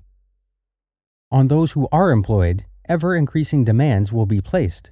They will need more and more training, more and more ability and will have to be ever more reliable, conforming, and docile because they will be more and more like cells of a giant organism. Their tasks will be increasingly specialized, so that their work will be, in a sense, out of touch with the real world, being concentrated on only one tiny slice of reality. The system will have to use any means that it can, whether psychological or biological, to engineer people to be docile, to have the abilities that the system requires, and to subliminate their drive for power into some specialized task. But the statement that the people of such a society will have to be docile may require qualification. The society may find competitiveness useful, provided that there are ways of directing competitiveness into channels that serve the needs of the system. We can imagine a future society in which there is endless competition for positions of prestige and power, but no more than a very few people will ever reach the top, where the only real power is. Very repellent is a society in which a person can satisfy his need for power only by pushing large numbers of other people out of the way and depriving them of their opportunity for power. One can easily envision scenarios that incorporate aspects of more than one of the possibilities that we have just discussed. For instance, it may be that machines will take over most of the work that is real, practically important, but that human beings will be kept busy by giving relatively unimportant work. It has been suggested, for example, that a great development of the service industries might provide work for human beings. Thus, people would spend their time shining each other's shoes, driving each other around in taxis, making handicrafts for one another, and waiting on each other's tables. This seems to us a thoroughly contemptible way for the human race to end up, and we doubt that many people would find fulfilling lives in such pointless busy work. They would seek other, dangerous outlets, like drugs, crime, cults, hate groups, etc., unless they were biologically or psychologically engineered to adapt to this life in such a way. Needless to say, the scenarios outlined above do not exhaust all the possibilities. They only indicate the kinds of outcomes that seem likely to most of us. But we can envision no plausible scenarios that are any more palatable than the ones we've just described. It is overwhelmingly probable that if the industrial technological system survives the next 40 to 100 years, it will by that time have developed certain general characteristics. For example, Individuals, at least those of the bourgeois type who are integrated into the system and make it run, and who therefore have all the power, will be more dependent than ever on large organizations.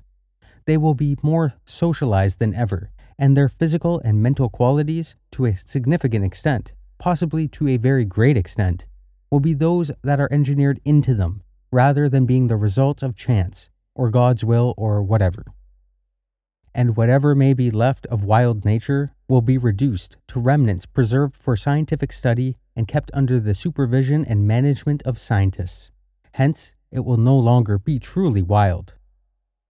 In the long run, say a few centuries from now, it is likely that neither the human race nor any other important organisms will exist as we know them today, because once you start modifying organisms through genetic engineering, there is no reason to stop at any particular point so that the modifications will probably continue until man and other organisms have been utterly transformed. Whatever else may be the case, it is certain that technology is creating for human beings a new physical and social environment radically different from the spectrum of environments to which the natural selection process has adapted the human race physically and psychologically. If man is not adjusted to this new environment by being artificially re engineered, then he will be adapted to it through a long and painful process of natural selection. The former is far more likely than the latter. It would be better to dump the whole stinking system now and take the consequences. Subsection 22 Strategy The technophiles are taking us all on an utterly reckless ride into the unknown. Many people understand something of what the technological process is doing to us, yet they take a passive attitude towards it because they think it is inevitable. But we do not think it is inevitable. We think that it can be stopped, and we will give here some indications of how to go about stopping it. As we stated earlier, the two main tasks for the present are to promote social stress and instability within industrial society, and to develop and propagate an ideology that opposes technology and the industrial system. When the system becomes sufficiently stressed and unstable, a revolution against technology may be possible. The pattern would be similar to that of the French and Russian revolutions. French society and Russian society, for several decades prior to their respective revolutions, showed increasing signs of stress and weakness. Meanwhile, ideologies were being developed that offered a new worldview that was quite different from the old one. In the Russian case, revolutionaries were actively working to undermine the old order. Then, when the old system was put under sufficient additional stress by financial crisis in France and by military defeat in Russia, it was swept away by revolution. What we propose is something along the same lines. It will be objected that the French and Russian revolutions were abject failures, but most revolutions have two goals. One is to destroy an old form of society, and the other is to set up a new form of society envisioned by the revolutionaries. The French and Russian revolutionaries failed, fortunately, to create a new kind of society of which they dreamed, but they were quite successful in destroying the old society. We have no illusions about the feasibility of creating a new, ideal form of society. Our goal is only to destroy the existing form of it. But an ideology, in order to gain enthusiastic support, must have a positive ideal as well as a negative one. It must be for something as well as against something. The positive ideal that we propose is nature. That is wild nature, those aspects of functioning of the earth and its living things that are independent of human management and free of human interference and control. And with wild nature, we include human nature, by which we mean those aspects of the functioning of the human individual that are not subject to regulation by organized society, but are products of chance, free will, or God, depending on your opinion. Nature makes a perfect counter ideal to technology for several reasons. Nature, that which is outside the power of the system, is the opposite of technology, which seeks to expand indefinitely the power of the system most people will agree that nature is beautiful. Certainly, it has tremendous popular appeal. The radical environmentalists already hold an ideology that exalts nature and opposes technology. It is not necessary for the sake of nature to set up some chimerical utopia or any new kind of social order. Nature takes care of itself. It was a spontaneous creation that existed long before any human society. And for countless centuries, many different kinds of human societies coexisted with nature without doing it an excessive amount of damage. Only with the Industrial Revolution did the effect of human society on nature become really devastating. To relieve the pressure on nature, it is not necessary to create a special kind of social system. It is only necessary to get rid of industrial society. Granted, this will not solve all the problems, industrial society has already done tremendous damage to nature, and it will take a very long time for the scars to heal. Besides, even pre industrial societies can do significant damage to nature. Nevertheless, getting rid of industrial society will help accomplish a great deal. It will relieve the worst of the pressure on nature so that the scars can begin to heal. It will remove the capacity of organized society to keep increasing its control over nature including human nature. Whatever kind of society may exist after the demise of the industrial system, it is certain that most people will choose to live in nature, because in the absence of advanced technology, there is no other way people can live. To feed themselves, they must be peasants or herdsmen or fishermen or hunters. And generally speaking, local autonomy should tend to increase, because lack of advanced technology and rapid communications will limit the capacity of governments or other large organizations to control local communities. As for the negative consequences of eliminating industrial society, well, you can't eat your cake and have it too. To gain one thing, you have to sacrifice another. Most people hate psychological conflict. For this reason, they avoid doing any serious thinking about difficult social issues, and they like to have such issues presented to them in simple, black and white terms. This is all good, and that is all bad. The revolutionary ideology should therefore be developed on two levels. On the more sophisticated level, the ideology should address to the people who are intelligent, thoughtful, and rational. The object should be to create a core of people who will be opposed to the industrial system on a rational, thought out basis, with full appreciation of the problems and ambiguities involved, and the price that has to be paid for getting rid of the system. It is very important to attract people of this type, as they are capable people and will be instrumental in influencing others. These people should be addressed as rationally as possible. This does not mean that no appeal can be made to their emotions, but in making such an appeal, care should be taken to avoid misrepresenting the truth or doing anything else that would destroy the intellectual respectability of the ideology. On a second level, the ideology should be propagated in a simplified form that will enable the unthinking majority to see the conflict of technology versus nature in unambiguous terms. But even on this second level, the ideology should not be expressed in language that is so cheap, intemperate, or irrational that it alienates people of the thoughtful and rational type. Cheap, intemperate propaganda sometimes achieves impressive short term gains, but it will be more advantageous in the long run to keep the loyalty of a small number of intelligently committed people than to arouse the passions of an unthinking, fickle mob who will change their attitude as soon as someone comes along with a better propaganda gimmick. However, propaganda of the rabble rousing type may be necessary when the system is nearing the point of collapse and there is a final struggle between rival ideologies to determine which will become dominant when the old world goes under. Prior to that final struggle, the revolutionaries should not expect to have a majority of people on their side.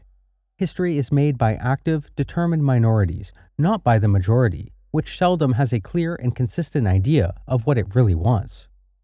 Until the time comes for the final push towards revolution, the task of revolutionaries will be less to win the shallow support of the majority than to build a small core of deeply committed people. As for the majority, it will be enough to make them aware of the existence of the new ideology and remind them of it frequently though of course it will be desirable to get a majority support to the extent that this can be done without weakening the core of seriously committed people. Any kind of social conflict helps to destabilize the system. But one should be careful about what kind of conflict one encourages. The line of conflict should be drawn between the mass of people and the power holding elite of industrial society. The politicians, scientists, upper level business executives, and government officials. It should not be drawn between the revolutionaries and the mass of people. For example, it would be a bad strategy for the revolutionaries to condemn Americans for their habits of consumption. Instead, the average American should be portrayed as a victim of the advertising and marketing industry, of which has suckered them into buying a lot of junk that they don't need, and that is a very poor compensation for their lost freedom. Either approach is consistent with the facts. It is merely a matter of attitude whether you blame the advertising industry for manipulating the public or blame the public for allowing itself to be manipulated. As a matter of strategy, one should generally avoid blaming the public. And one should think twice before encouraging any other social conflict than that between the power holding elite, which wields the technology, and the general public, over which technology exerts its power. For one thing, other conflicts tend to distract attention from the important conflicts. For another thing, other conflicts may actually tend to encourage technologicalization, because each side in a conflict wants to use technological power to gain advantages over its adversary. This is clearly seen in rivalries between nations. It also appears in ethnic conflicts within nations. For example, in America, many black leaders are anxious to gain power for African Americans by placing black individuals in the technological power elite. They want there to be many black government officials, scientists, corporate executives, and so forth. In this way, they are helping to absorb the African American subculture into the technological system. Generally speaking, one should encourage only those social conflicts that can be fitted into the framework of the conflicts of power elite versus ordinary people, or technology versus nature. But the way to discourage ethnic conflict is not through militant advocacy of minority rights. Instead, the revolutionaries should emphasize that although minorities do suffer more or less disadvantage, this disadvantage is of peripheral significance. For our real enemy is the industrial technological system, and in the struggle against the system, ethnic distinctions are of no importance. The kind of revolution that we have in mind will not necessarily involve an armed uprising against any one government. It may or may not involve physical violence, but it will not be a political revolution. Its focus will be on technology and economics, not politics. Probably the revolutionaries should even avoid assuming political power, whether by legal or illegal means, until the industrial system is stressed to the danger point and has proved itself to be a failure in the eyes of most people. Suppose, for example, that some Green Party should win control of the United States Congress in any given election. In order to avoid betraying or watering down their own ideology, they would have to take vigorous measures to turn economic growth into economic shrinkage. To the average man, the results would appear disastrous, for there would be massive unemployment, shortages of commodities, etc. Even if the grosser ill effects could be avoided through superhumanly skillful management, still people would have to begin giving up the luxuries to which they have become addicted. Dissatisfaction would grow. The Green Party would be voted out of office, and the revolutionaries would have suffered a severe setback. For this reason, the revolutionaries should not try to acquire political power until the system has gotten itself into such a mess that any hardships will be seen as resulting from the failures of the industrial system itself, and not from the policies of the revolutionaries. The revolution against technology will probably have to be a revolution by outsiders, a revolution from below and not from above. The revolution must be international and worldwide. It cannot be carried out on a nation by nation basis. Wherever it is suggested that the United States, for example, should cut back on technological progress or economic growth, people get hysterical and start screaming that if we fall behind in technology, the Japanese will get ahead of us. Holy robots! The world will fly off its orbit if the Japanese ever sell more cars than we do. It is also argued that if the relatively democratic nations of the world fall behind in technology, while nasty dictatorial nations like China and North Korea continue to progress, eventually the dictators may come to dominate the world. That is why the industrial system should be attacked in all nations simultaneously, to the extent that this may be possible. True, there is no assurance that the industrial system can be destroyed at approximately the same time all over the world. And it is even conceivable that the attempt to overthrow the system could lead instead to the domination of the system by dictators. That is a risk that has to be taken and it is worth taking, since the difference between a democratic industrial revolution and one controlled by dictators is small compared with the difference between an industrial system and a non industrial system. It might even be argued that an industrial system controlled by dictators would be preferable, because dictator controlled systems usually have proved inefficient, hence, they are presumably more likely to break down. Look at Cuba revolutionaries might consider favoring measures that tend to bind the world economy into a unified whole. Free trade agreements like NAFTA and GATT are probably harmful to the environment in the short run, but in the long run, they may perhaps be advantageous because they will foster economic interdependence between nations. It will be easier to destroy the industrial system on a worldwide basis if the world economy is so unified that its breakdown in any one major nation will lead to its breakdown in all industrialized nations. Some people take the line that modern man has too much power, too much control over nature. They argue for a more passive attitude on the part of the human race. At best, these people are expressing themselves unclearly because they fail to distinguish between power for large organizations and power for individuals and small groups. It is a mistake to argue for powerlessness and passivity because people need power.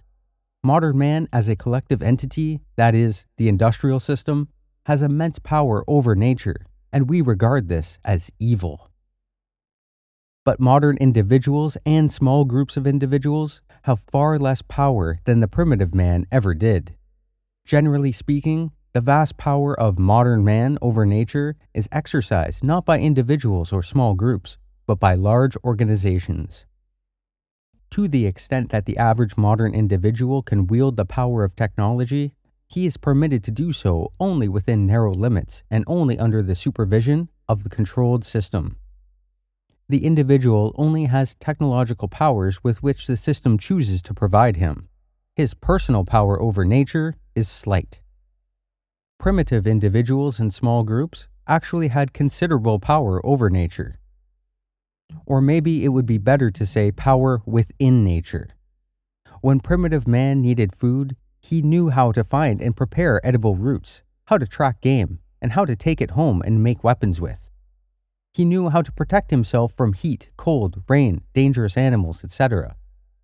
But primitive man did relatively little to damage nature because the collective power of primitive society was very small compared to the collective power of industrial society.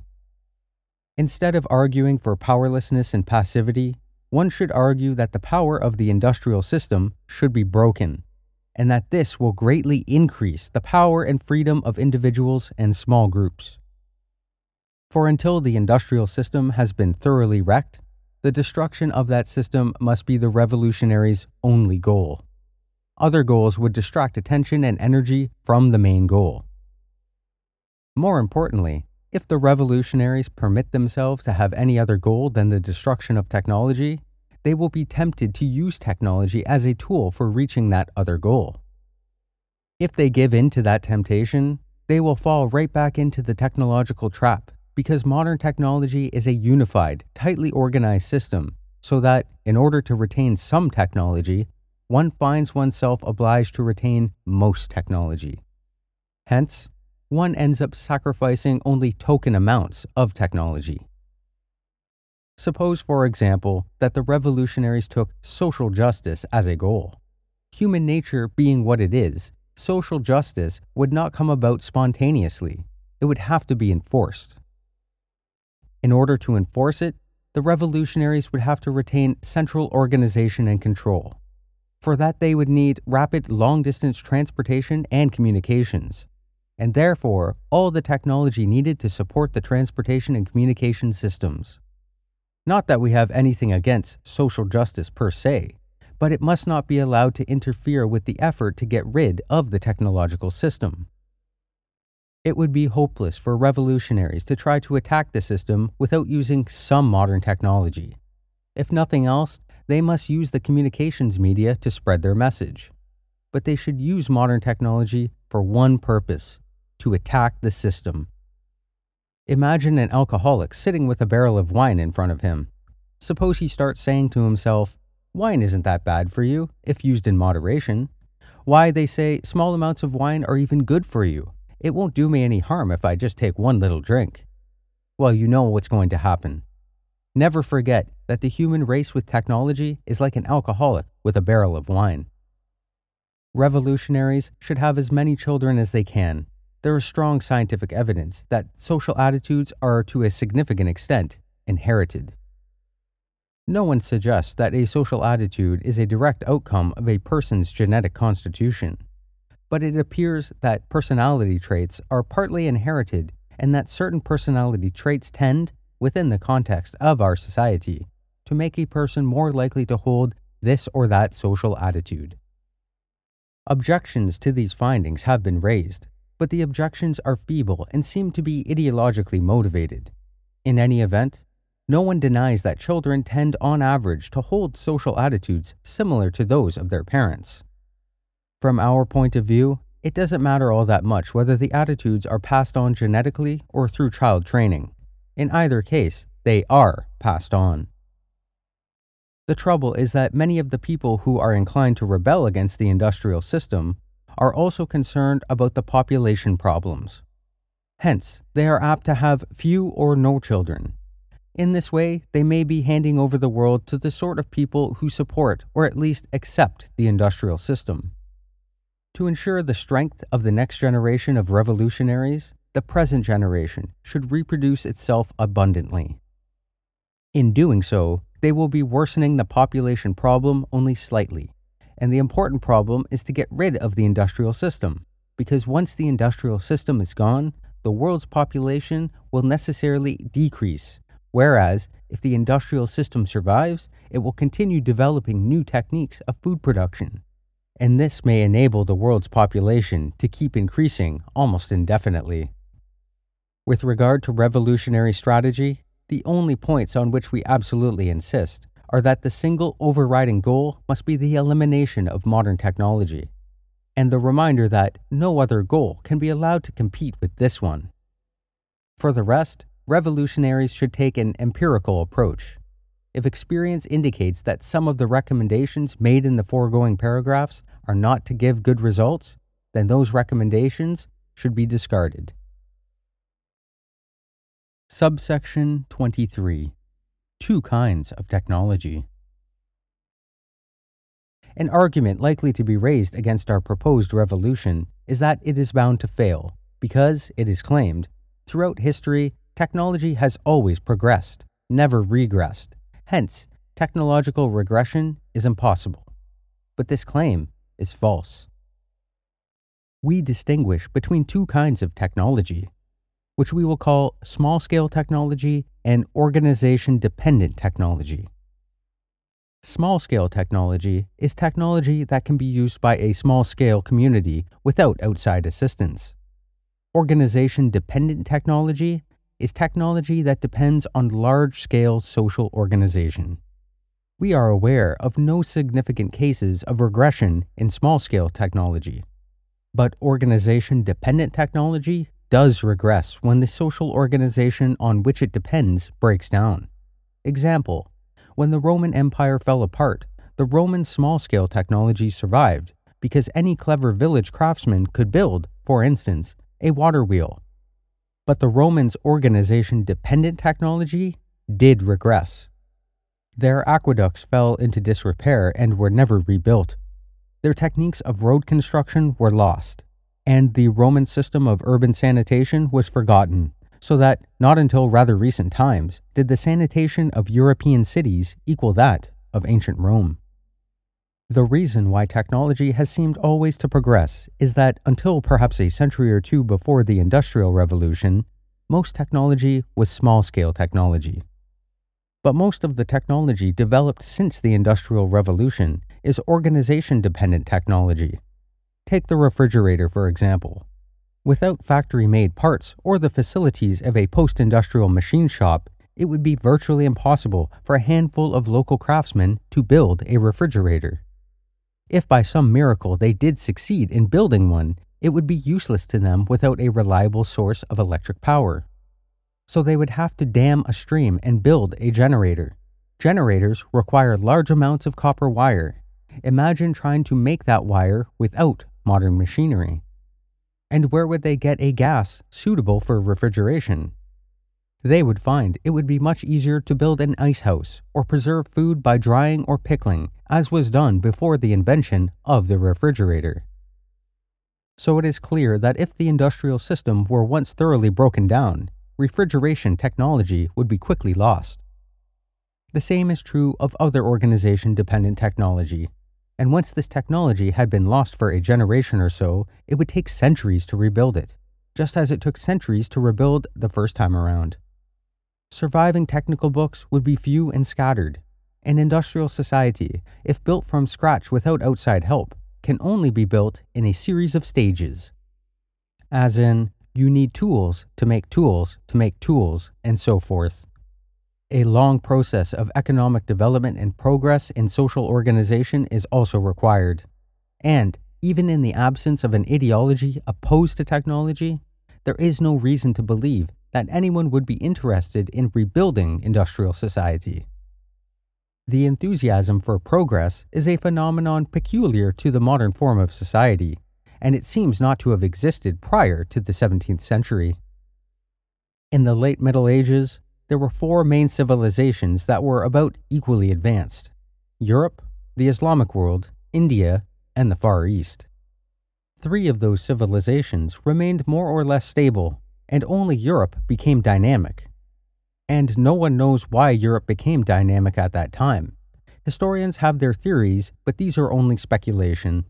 At any rate, it is clear that rapid development towards a technological form of society occurs only under special conditions.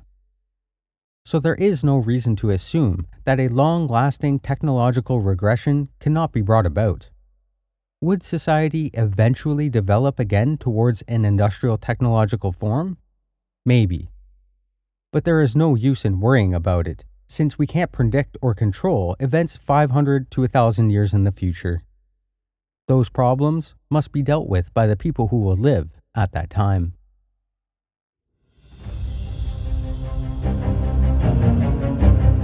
Hey, thanks, Greg, for this opportunity to promote my show on the Smoke Filled Rooms podcast.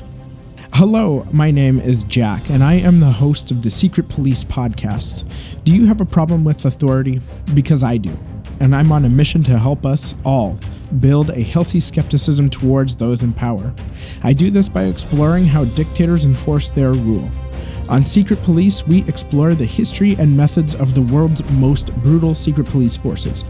Currently, we are chronicling Russia's long relationship with secret police forces from Ivan the Terrible's Oprichniki, the Soviet secret police, and up to the modern day FSB, as well as all the turbulence inherent in Russia's history. If you're into history, dark humor, and hearing about the worst of what the human race has to offer, this is the show for you. We've got a lot planned for this podcast. After we leave Russia, we'll be visiting all kinds of nice men the Haitian Tonton Macoute, the Iranian Savak, Mussolini's Ovra, even fictional political police like the Thought Police from Orwell's 1984, and so much more. Humanity's propensity towards violence and authoritarianism certainly provides a lot of content for us to explore. Listen to episodes of Secret Police on Apple, Spotify, Stitcher, Amazon Music, Google Podcasts, pretty much anywhere you find podcasts. Follow Secret Police on Twitter at hush underscore popo and Instagram at Secret Police Podcast.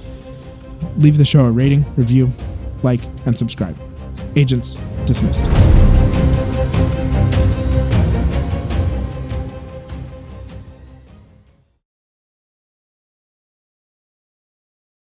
Subsection 24 The Danger of Leftism.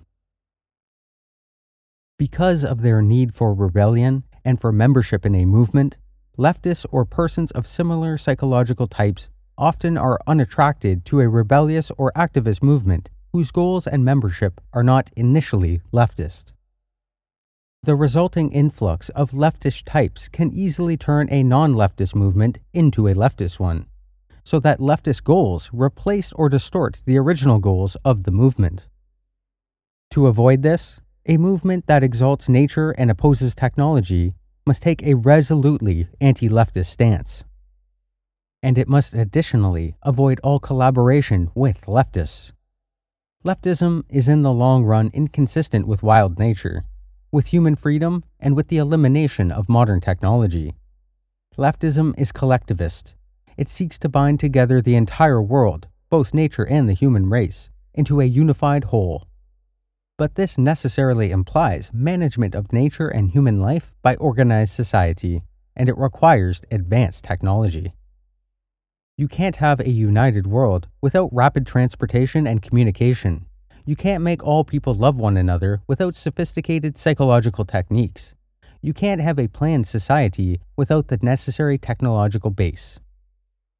And above all, leftism is driven by the need for power, and the leftist seeks power on a collective basis through identification with a mass movement or organization. Leftism is unlikely ever to give up technology because technology is too valuable a source of their collective power. The anarchist, too, seeks power, but he seeks it on an individual or small group basis. He wants individuals and small groups to be able to control the circumstances of their own lives. And he opposes technology because it makes small groups dependent on large organizations. Some leftists may seem to oppose technology, but they will oppose it only so long as they are outsiders and the technological system is controlled by non leftists. If leftism ever becomes a dominant in society, so that the technological system becomes a tool in the hands of the leftists, they will enthusiastically use it and promote its growth. In doing this, they will be repeating a pattern that leftism has shown again and again in the past. When the Bolsheviks in Russia were outsiders, they vigorously opposed censorship and the secret police. They advocated for self determination of ethnic minorities, and so forth. But as soon as they came into power themselves, they imposed a tighter censorship and created a more ruthless secret police than any that had ever existed under the czars. And they oppressed ethnic minorities at least as much as the czars had done. In the United States, a couple of decades ago, when leftists were a minority in our universities, leftist professors were vigorous proponents of academic freedom. But today, in those of our universities where leftists have become dominant, they have shown themselves ready to take away from everyone else's academic freedom. This is in the form of political correctness. The same will happen with leftists and technology. They will use it to oppress everyone else if they ever get it under their own control. In earlier revolutions, leftists of the most power hungry type repeatedly have first cooperated with non leftist revolutionaries as well as with leftists of a more libertarian inclination, and later have double crossed them to seize power for themselves. Robespierre did this in the French Revolution. The Bolsheviks did it in the Russian Revolution. The Communists did it in Spain in 1938. And Castro and his followers did it in Cuba later still. Given the past history of leftism, it would be utterly foolish for non leftist revolutionaries today to collaborate with leftists. Various thinkers have pointed out that leftism is a kind of religion. Leftism is not a religion in the strict sense because leftist doctrine does not postulate the existence of any supernatural beings. But, for the leftist, leftism plays a psychological role much like that of which religion plays for some other people. The leftist needs to believe in leftism. It plays a vital role in his psychological economy. His beliefs are not easily modified by logic or facts. He has a deep conviction that leftism is morally right with a capital R, and that he has not only a right, but a duty to impose leftist morality on everyone. However, many of the people we are referring to as leftists do not think of themselves as leftists and would not describe their system of beliefs as leftism. We use the term leftism because we don't know of any other words to designate the spectrum of related creeds that include the feminist, gay rights, political correctness, etc. movements, and because these movements have a strong affinity with the old left. Leftism is a totalitarian force. For wherever leftism is in a position of power, it tends to invade every private corner and force every thought into a leftist mold. In part, this is because of the quasi religious character of leftism. Everything contrary to leftist beliefs represents sin. More importantly, leftism is a totalitarian force because of the leftist drive for power. The leftist seeks to satisfy his need for power through identification with a social movement, and he tries to go through the power process by helping to pursue and attain the goals of that movement. But no matter how far the movement has gone in attaining its goals, the leftist is never satisfied, because his activism is a surrogate activity. That is, the leftist's real motive is not to attain the ostensible goals of leftism. In reality, he is motivated by the sense of power he gets from struggling for and then reaching a social goal. Consequently, the leftist is never satisfied with the goals he has already attained. His need for the power process leads him always to pursue some new goal. For example, the leftist wants equal opportunities for minorities. When that is attained, he insists on statistical equality of achievement by minorities. And as long as anyone harbors in some corner of his mind a negative attitude towards some minority, the leftist has to re educate him. And ethnic minorities are not enough. No one can be allowed to have a negative attitudes towards homosexuals, disabled people, fat people, old people, ugly people, and on and on and on. It's not enough that the public should be informed about the hazards of smoking. A warning has to be stamped on every package of cigarettes.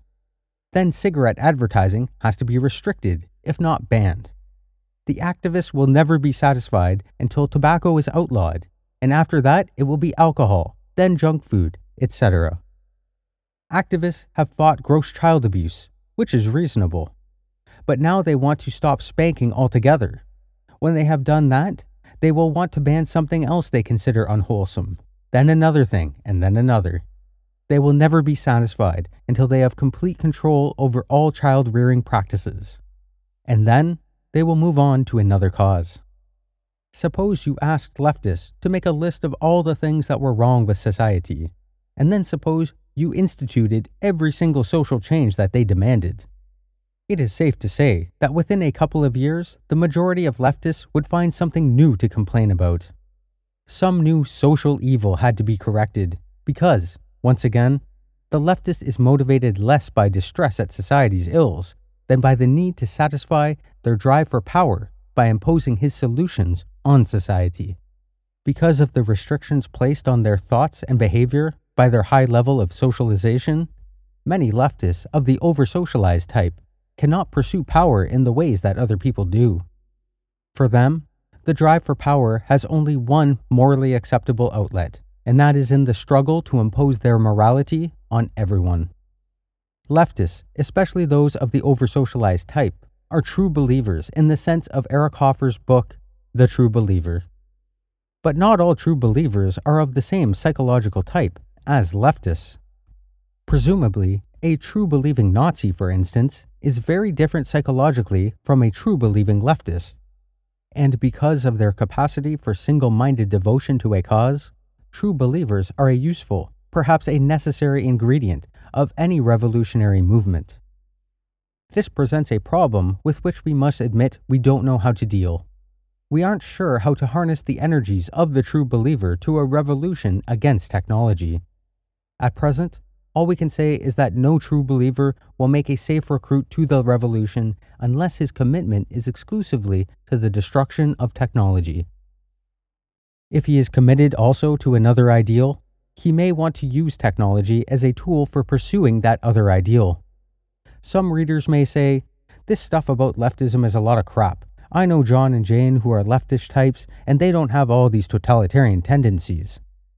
It's quite true that many leftists, possibly even a numerical majority, are decent people who sincerely believe in tolerating others' values, up to a point, and wouldn't want to use high handed methods to reach their social goals. Our comments about leftism are not meant to apply to every individual leftist, but to describe the general character of leftism as a movement. And the general character of a movement is not necessarily determined by the numerical proportions of the various kinds of people involved in the movement. The people who rise to positions of power in leftist movements tend to be leftists of the most power hungry type, because power hungry people are those who strive hardest to get into positions of power to begin with. Once the power hungry types have captured control of the movement, there are many leftists of a gentler breed who inwardly disapprove of many of the actions of their leaders but cannot bring themselves to oppose it. They need faith in their movement and because they cannot give up this faith, they go along with the leaders. True, some leftists do have the guts to oppose the totalitarian tendencies that emerge, but generally, they lose. They lose because the power hungry types are better organized, are more ruthless and Machiavellian, and have taken care to build themselves a strong power base. These phenomena appeared clearly in Russia and other countries that were taken over by the leftists. In a similar vein, before the breakdown of communism in the USSR, leftist types in the West would seldom criticize that country. If prodded, they would admit that the USSR did many wrong things, but then they would try to find excuses for the communists and begin talking about the faults of the West. They always opposed Western military resistance to communist aggression. Leftist types all over the world vigorously protested the US military actions in Vietnam but when the USSR invaded Afghanistan, they did nothing. Not that they approved of Soviet actions, but because of their leftist faith, they just couldn't bear to put themselves in opposition to communism. Today, in those of our universities where political correctness has become dominant, there are many leftist types who privately disapprove of the suppression of academic freedom, but they go along with it anyways. Thus, the fact that many individual leftists are personally mild and fairly tolerant people by no means prevents leftism as a whole from having a totalitarian tendency. Our discussion of leftism has a serious weakness, for it is still far from clear what we mean by the word leftist, and there doesn't seem to be much we can do about this. Today, leftism is fragmented into a whole spectrum of activist movements. Yet not all activist movements are leftist, and some activist movements, like radical environmentalism, seem to include both personalities of the leftist type and personalities of thoroughly unleftist types, ones who ought to know better than to collaborate with leftists. Varieties of leftists fade out gradually into varieties of non leftists, and we ourselves would often be hard pressed to decide whether a given individual is or isn't a leftist. To the extent that it is defined at all, our conception of leftism is defined by the discussion given in this article, and we can only advise the reader to use his own judgment in deciding who is a leftist. But it will be helpful to list some criteria for diagnosing leftism. These criteria cannot be applied in a cut and dried manner. Some individuals may meet some of the criteria without being leftists. Some leftists may not meet any of the criteria.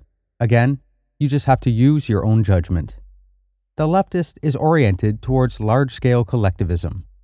He emphasizes the duty of the individual to serve society and the duty of society to take care of all individuals. He has a negative attitude towards individualism. He often takes a moralistic tone.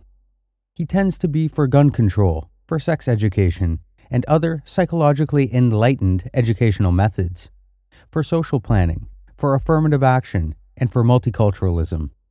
He tends to identify with victims he tends to be against competition, against violence, but he often finds excuses for those leftists who do commit violence.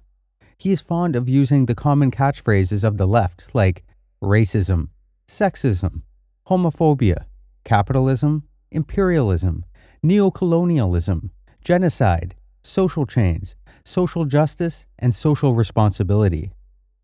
Maybe the best diagnostic trait of the leftists is his tendency to sympathize with the following movements feminism, gay rights, ethnic rights, disability rights, animal rights, and political correctness.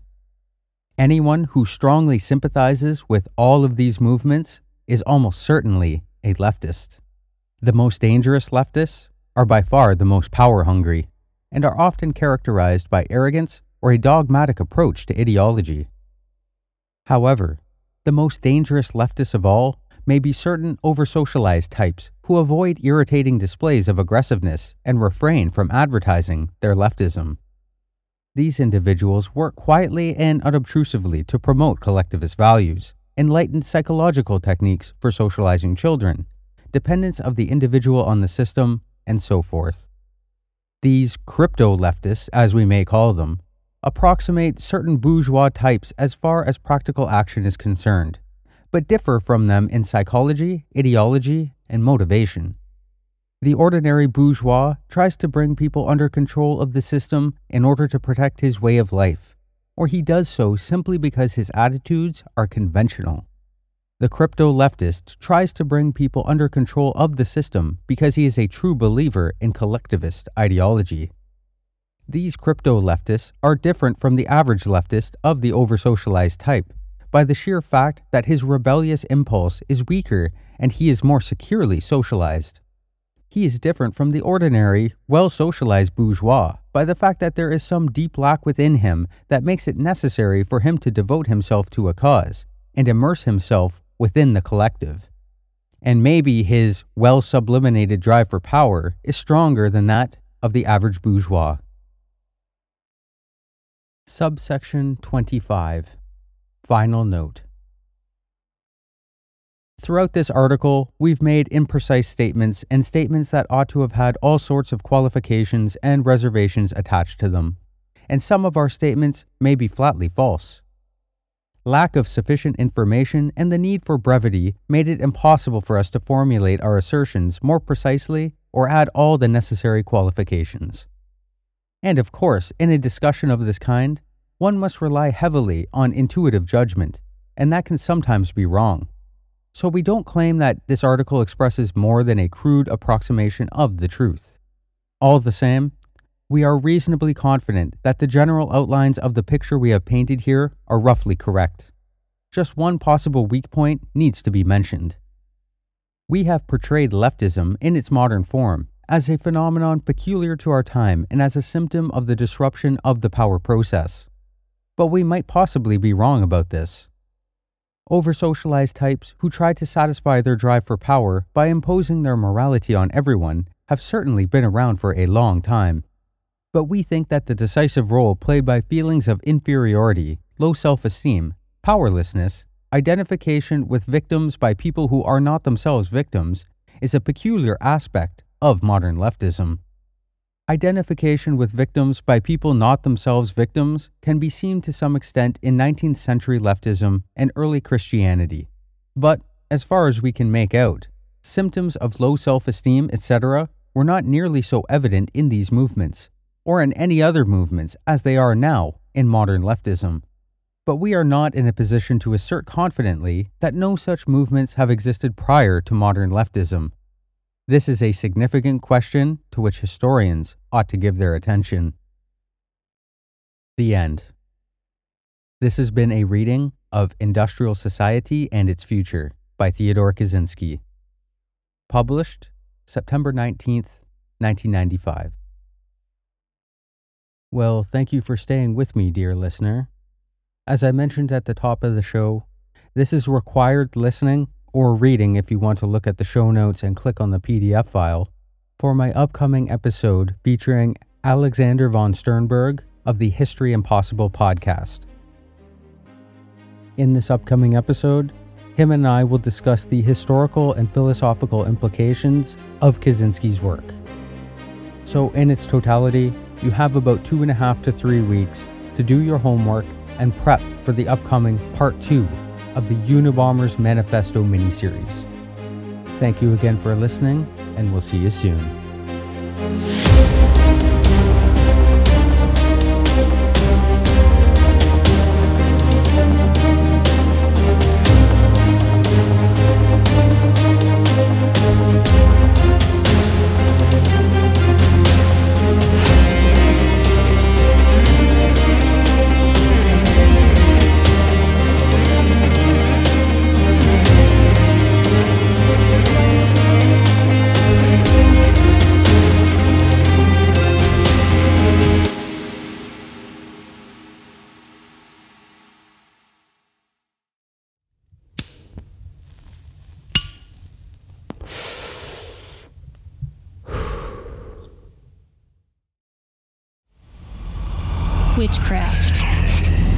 Occult, extremist beliefs, murder.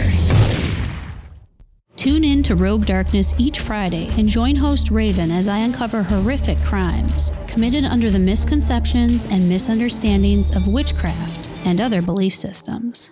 I'll cover a wide range of crimes involving ritualistic killings and extremist beliefs to cult persuasion and supposed possession. Anything and everything that borders the line of horrifying. There's always three sides to a story side A, side B, and then the truth. Let's uncover the truth together and explore the darkness of mankind, one crime at a time. Available wherever you get your podcast fix, simply by searching Rogue Darkness. Thank you for listening to this podcast. We would like to be 100% crowd funded, so we have created PayPal, Patreon, and crypto appreciation jars. They can be found at smokefilledrooms.net or on any of the Smoke Filled Rooms social media accounts such as Twitter, Facebook, Instagram, and locals. Thank you in advance for your generous and much appreciated contribution. Smoke Filled Rooms is a completely independent podcast that is created, written, hosted, produced, and engineered by me, Gregory Zink, and falls under the umbrella of Zinc Publishing Incorporated. Additional voicing for the episodes is from the lovely Shari Maharaj. Cheers, and thank you again for listening.